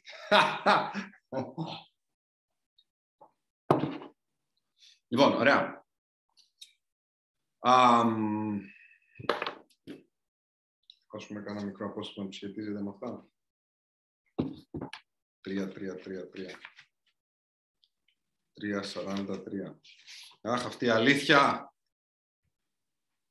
Ποιο είναι το δικό σου κάλεσμα; Θέλεις να είσαι μόνος, να είσαι με παρέα, να σπουδάσεις, να μην σπουδάσεις, να γίνεις τεχνίτης, καλλιτέχνης, καμαριέρα, μακηγές, γιατρός, αστροναύτης, πολιτικός, αντικοινωνικός, εσωστρεφής. Χαμογελαστός, συγγραφέας, τραγουδιστής, επιπλοποιός. Σταμάτα να σκέφτεσαι τους άλλους και βούτα στη λάσπη. Ό,τι και να επιλέξεις, έχει γραφειοκρατία και τίμημα. Αν σε κάνει ευτυχισμένο, τότε είναι ένα τίμημα που πρέπει να πληρώσεις. Καραδοκεί όμως μια μεγάλη παγίδα. Να προδώσεις το κάλεσμά σου για να μην στεναχωρήσεις κάποιους. Το σύστημα, τους γονείς, το σύντροφο, τους δασκάλους, την κοινωνία. Και να προσπαθήσεις να γίνεις κανονικός στα μάτια τους. Για να τους πείσεις ότι βιώνεις τη μοναδική ευτυχία που εκείνοι καταλαβαίνουν. Αυτοί που τους έμαθαν στο σχολείο, τη συστημική, της πλειοψηφίας, την κανονική, σπίτι, δουλίτσα, μισθός, ασφάλεια Netflix. Και στα τουζένια, σκάφος και εξοχικό. Όχι, δεν χρειάζεται να πείσει κανένα για την ευτυχία σου. Μόνο να τη βιώνεις. Δεν χρειάζεται να υποκρίνεσαι για να αρέσεις. Άλλωστε είναι πιο εύκολο να παίξεις το ρόλο που ανταποκρίνεται στον εαυτό σου, αντί σε κάποιον άλλο τα δικά σου λόγια και οι δικές σου κινήσεις έρχονται πιο φυσικά. Όταν παίζεις ένα ξένο σε ένα ρόλο, φαίνεσαι παράτερος, ψεύτικος, στημένος και χάνεις την αγάπη που τόσο αποζητούσες. Νιώθεις ότι κάτι δεν πηγαίνει καλά. Το νιώθουν και οι άλλοι. Εσύ μετά νιώθεις αυτό που νιώθουν οι άλλοι και αγχώνεσαι περισσότερο. Το αληθινό, ακόμα και αν είναι ατελές, που πάντα είναι, θεωρείται αυθεντικό και εμπνέει. Δεν αντέχω άλλο το στήσιμο και τον καθοσπρεπισμό, τη θηλιά της ενδεχόμενης κριτικής. Αποφασίζω να την κόψω τώρα, εδώ. Πες μου αλήθεια, εσύ είσαι μαζί μου σε αυτό.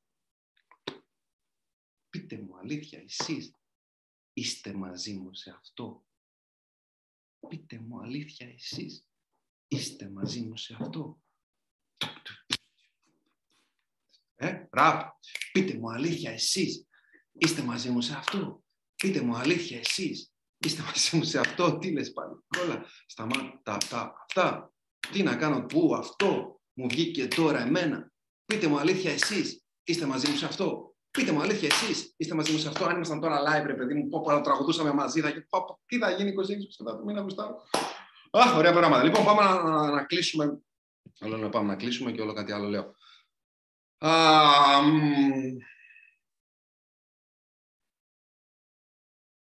Πού να το πάω τώρα, να το πάω εκεί, να το πάω άλλο.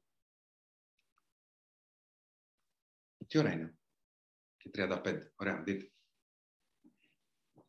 Ο, ο μόνος τρόπος για να αρέσουμε σε όλους είναι να μην αρέσουμε στον εαυτό μας. Αν αυτό το καταλάβουμε, νομίζω αρχίζει και καθαρίζει το τοπίο. τοπίο. Σίγουρα όλοι φοβόμαστε την απόρριψη. Φοβόμαστε να απορριφθούμε από του άλλους ανθρώπους. Και είναι εντάξει, okay. Αλλά όταν καταλάβουμε ότι η μεγαλύτερη απόρριψη όλων είναι να μην είμαστε αυθεντικοί και να απορρίπτουμε εμείς τον ίδιο μας τον εαυτό για να μην μας απορρίψουν οι άλλοι, εκεί πάλι ξεκαθαρίζει το τοπίο. Ε, για, να, για να μπορέσουμε να απεγκλωβιστούμε από όλο αυτό, πρέπει να ακούσουμε λίγο περισσότερο το μέσα μας, να στήσουμε αυτή στην ψυχή. Να, να, να μπούμε στη δικασία να φουγκραστούμε αυτή την αλήθεια.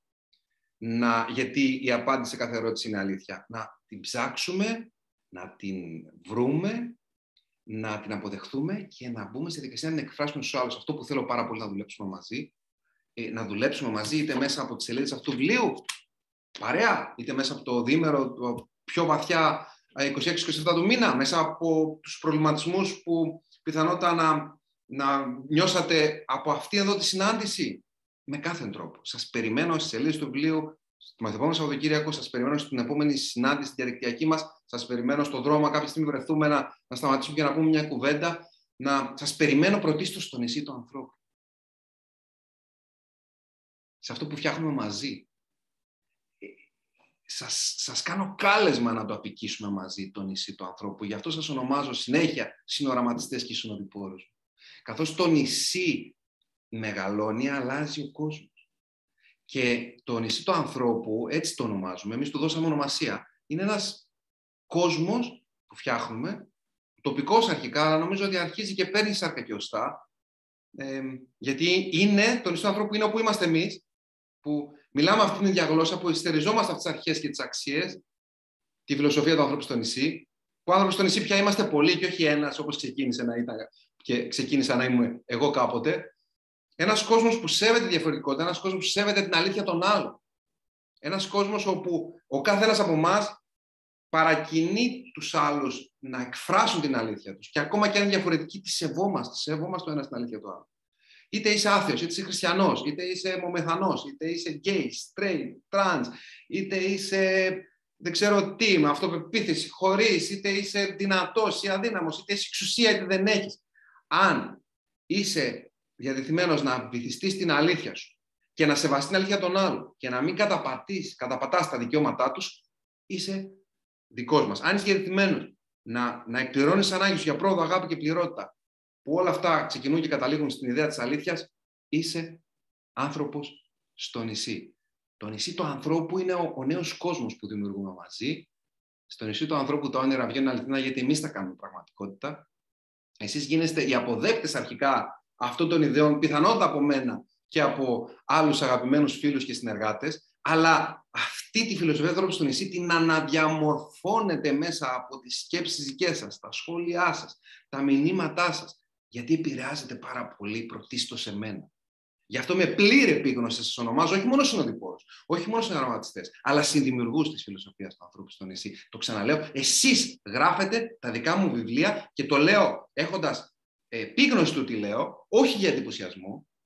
Ε, πρώτον, χωρίς εσάς δεν θα είχαν νόημα τα βιβλία και δεύτερον, επηρεάζομαι τόσο πολύ από τόσα πολλά που συμβαίνουν και έχουν να κάνουν με εσάς σε κάθε βιβλίο. Άρα, θα κλείσω με αυτό που έγραψα πρόσφατα σε ένα post. Ε, τολμώ να πω ότι σας αγαπώ. Τολμώ να το πω. Δεν πολύ τολμώ, γιατί δεν νιώθω περίεργα καθώς το λέω. Άρα δεν είναι τελικά τόλμη, γιατί γενναίο είναι αυτό που τολμάει και νιώθει άβολα. Εγώ δεν νιώθω καθόλου άβολα να πω σας αγαπώ. Ε, και τώρα θα μιλήσω δεύτερο πρόσωπο, γιατί εσύ, αγαπημένη μου, εσύ αγαπημένη μου που ακούς και με βλέπεις αυτή τη στιγμή, σε αγαπώ και ας σε ξέρω ελάχιστα, ας έχουμε μιλήσει πολύ λίγο, ή ας είσαι άγνωστος. Α είσαι άγνωστος. Σε αγαπώ όχι γιατί σε γνωρίζω. Δεν χρειάζεται να σε γνωρίζω για να σε αγαπώ. Γιατί υπάρχει και αυτή η αγάπη. Σε αγαπώ γιατί μοιραζόμαστε κάτι κοινό. Γιατί ε, επικοινωνούμε, γιατί συνδεόμαστε, γιατί μοιραζόμαστε, γιατί μοιράζουμε. Μοιράζουμε αλήθειες και, και σεβόμαστε ο ένας τον άλλο. Σε αγαπώ γιατί έχουμε κοινή καταγωγή. Το νησί των ανθρώπων είναι η κοινή καταγωγή μας. Και η φιλοσοφία πίσω από αυτό είναι οι αρχές και αξίες μας. Γιατί σκεφτόμαστε όχι το ίδιο, δεν είμαστε ίδιοι, αλλά γιατί έχουμε βασικές αρχές που μας ενώνουν. Σ' αγαπώ, σ' αγαπώ, σ' αγαπώ, σ' αγαπώ. Και αν κάποιος σου πει τι υπερβολές είναι αυτές, πες του, έτσι είναι αγάπη. Υπερβολική και παράλογη.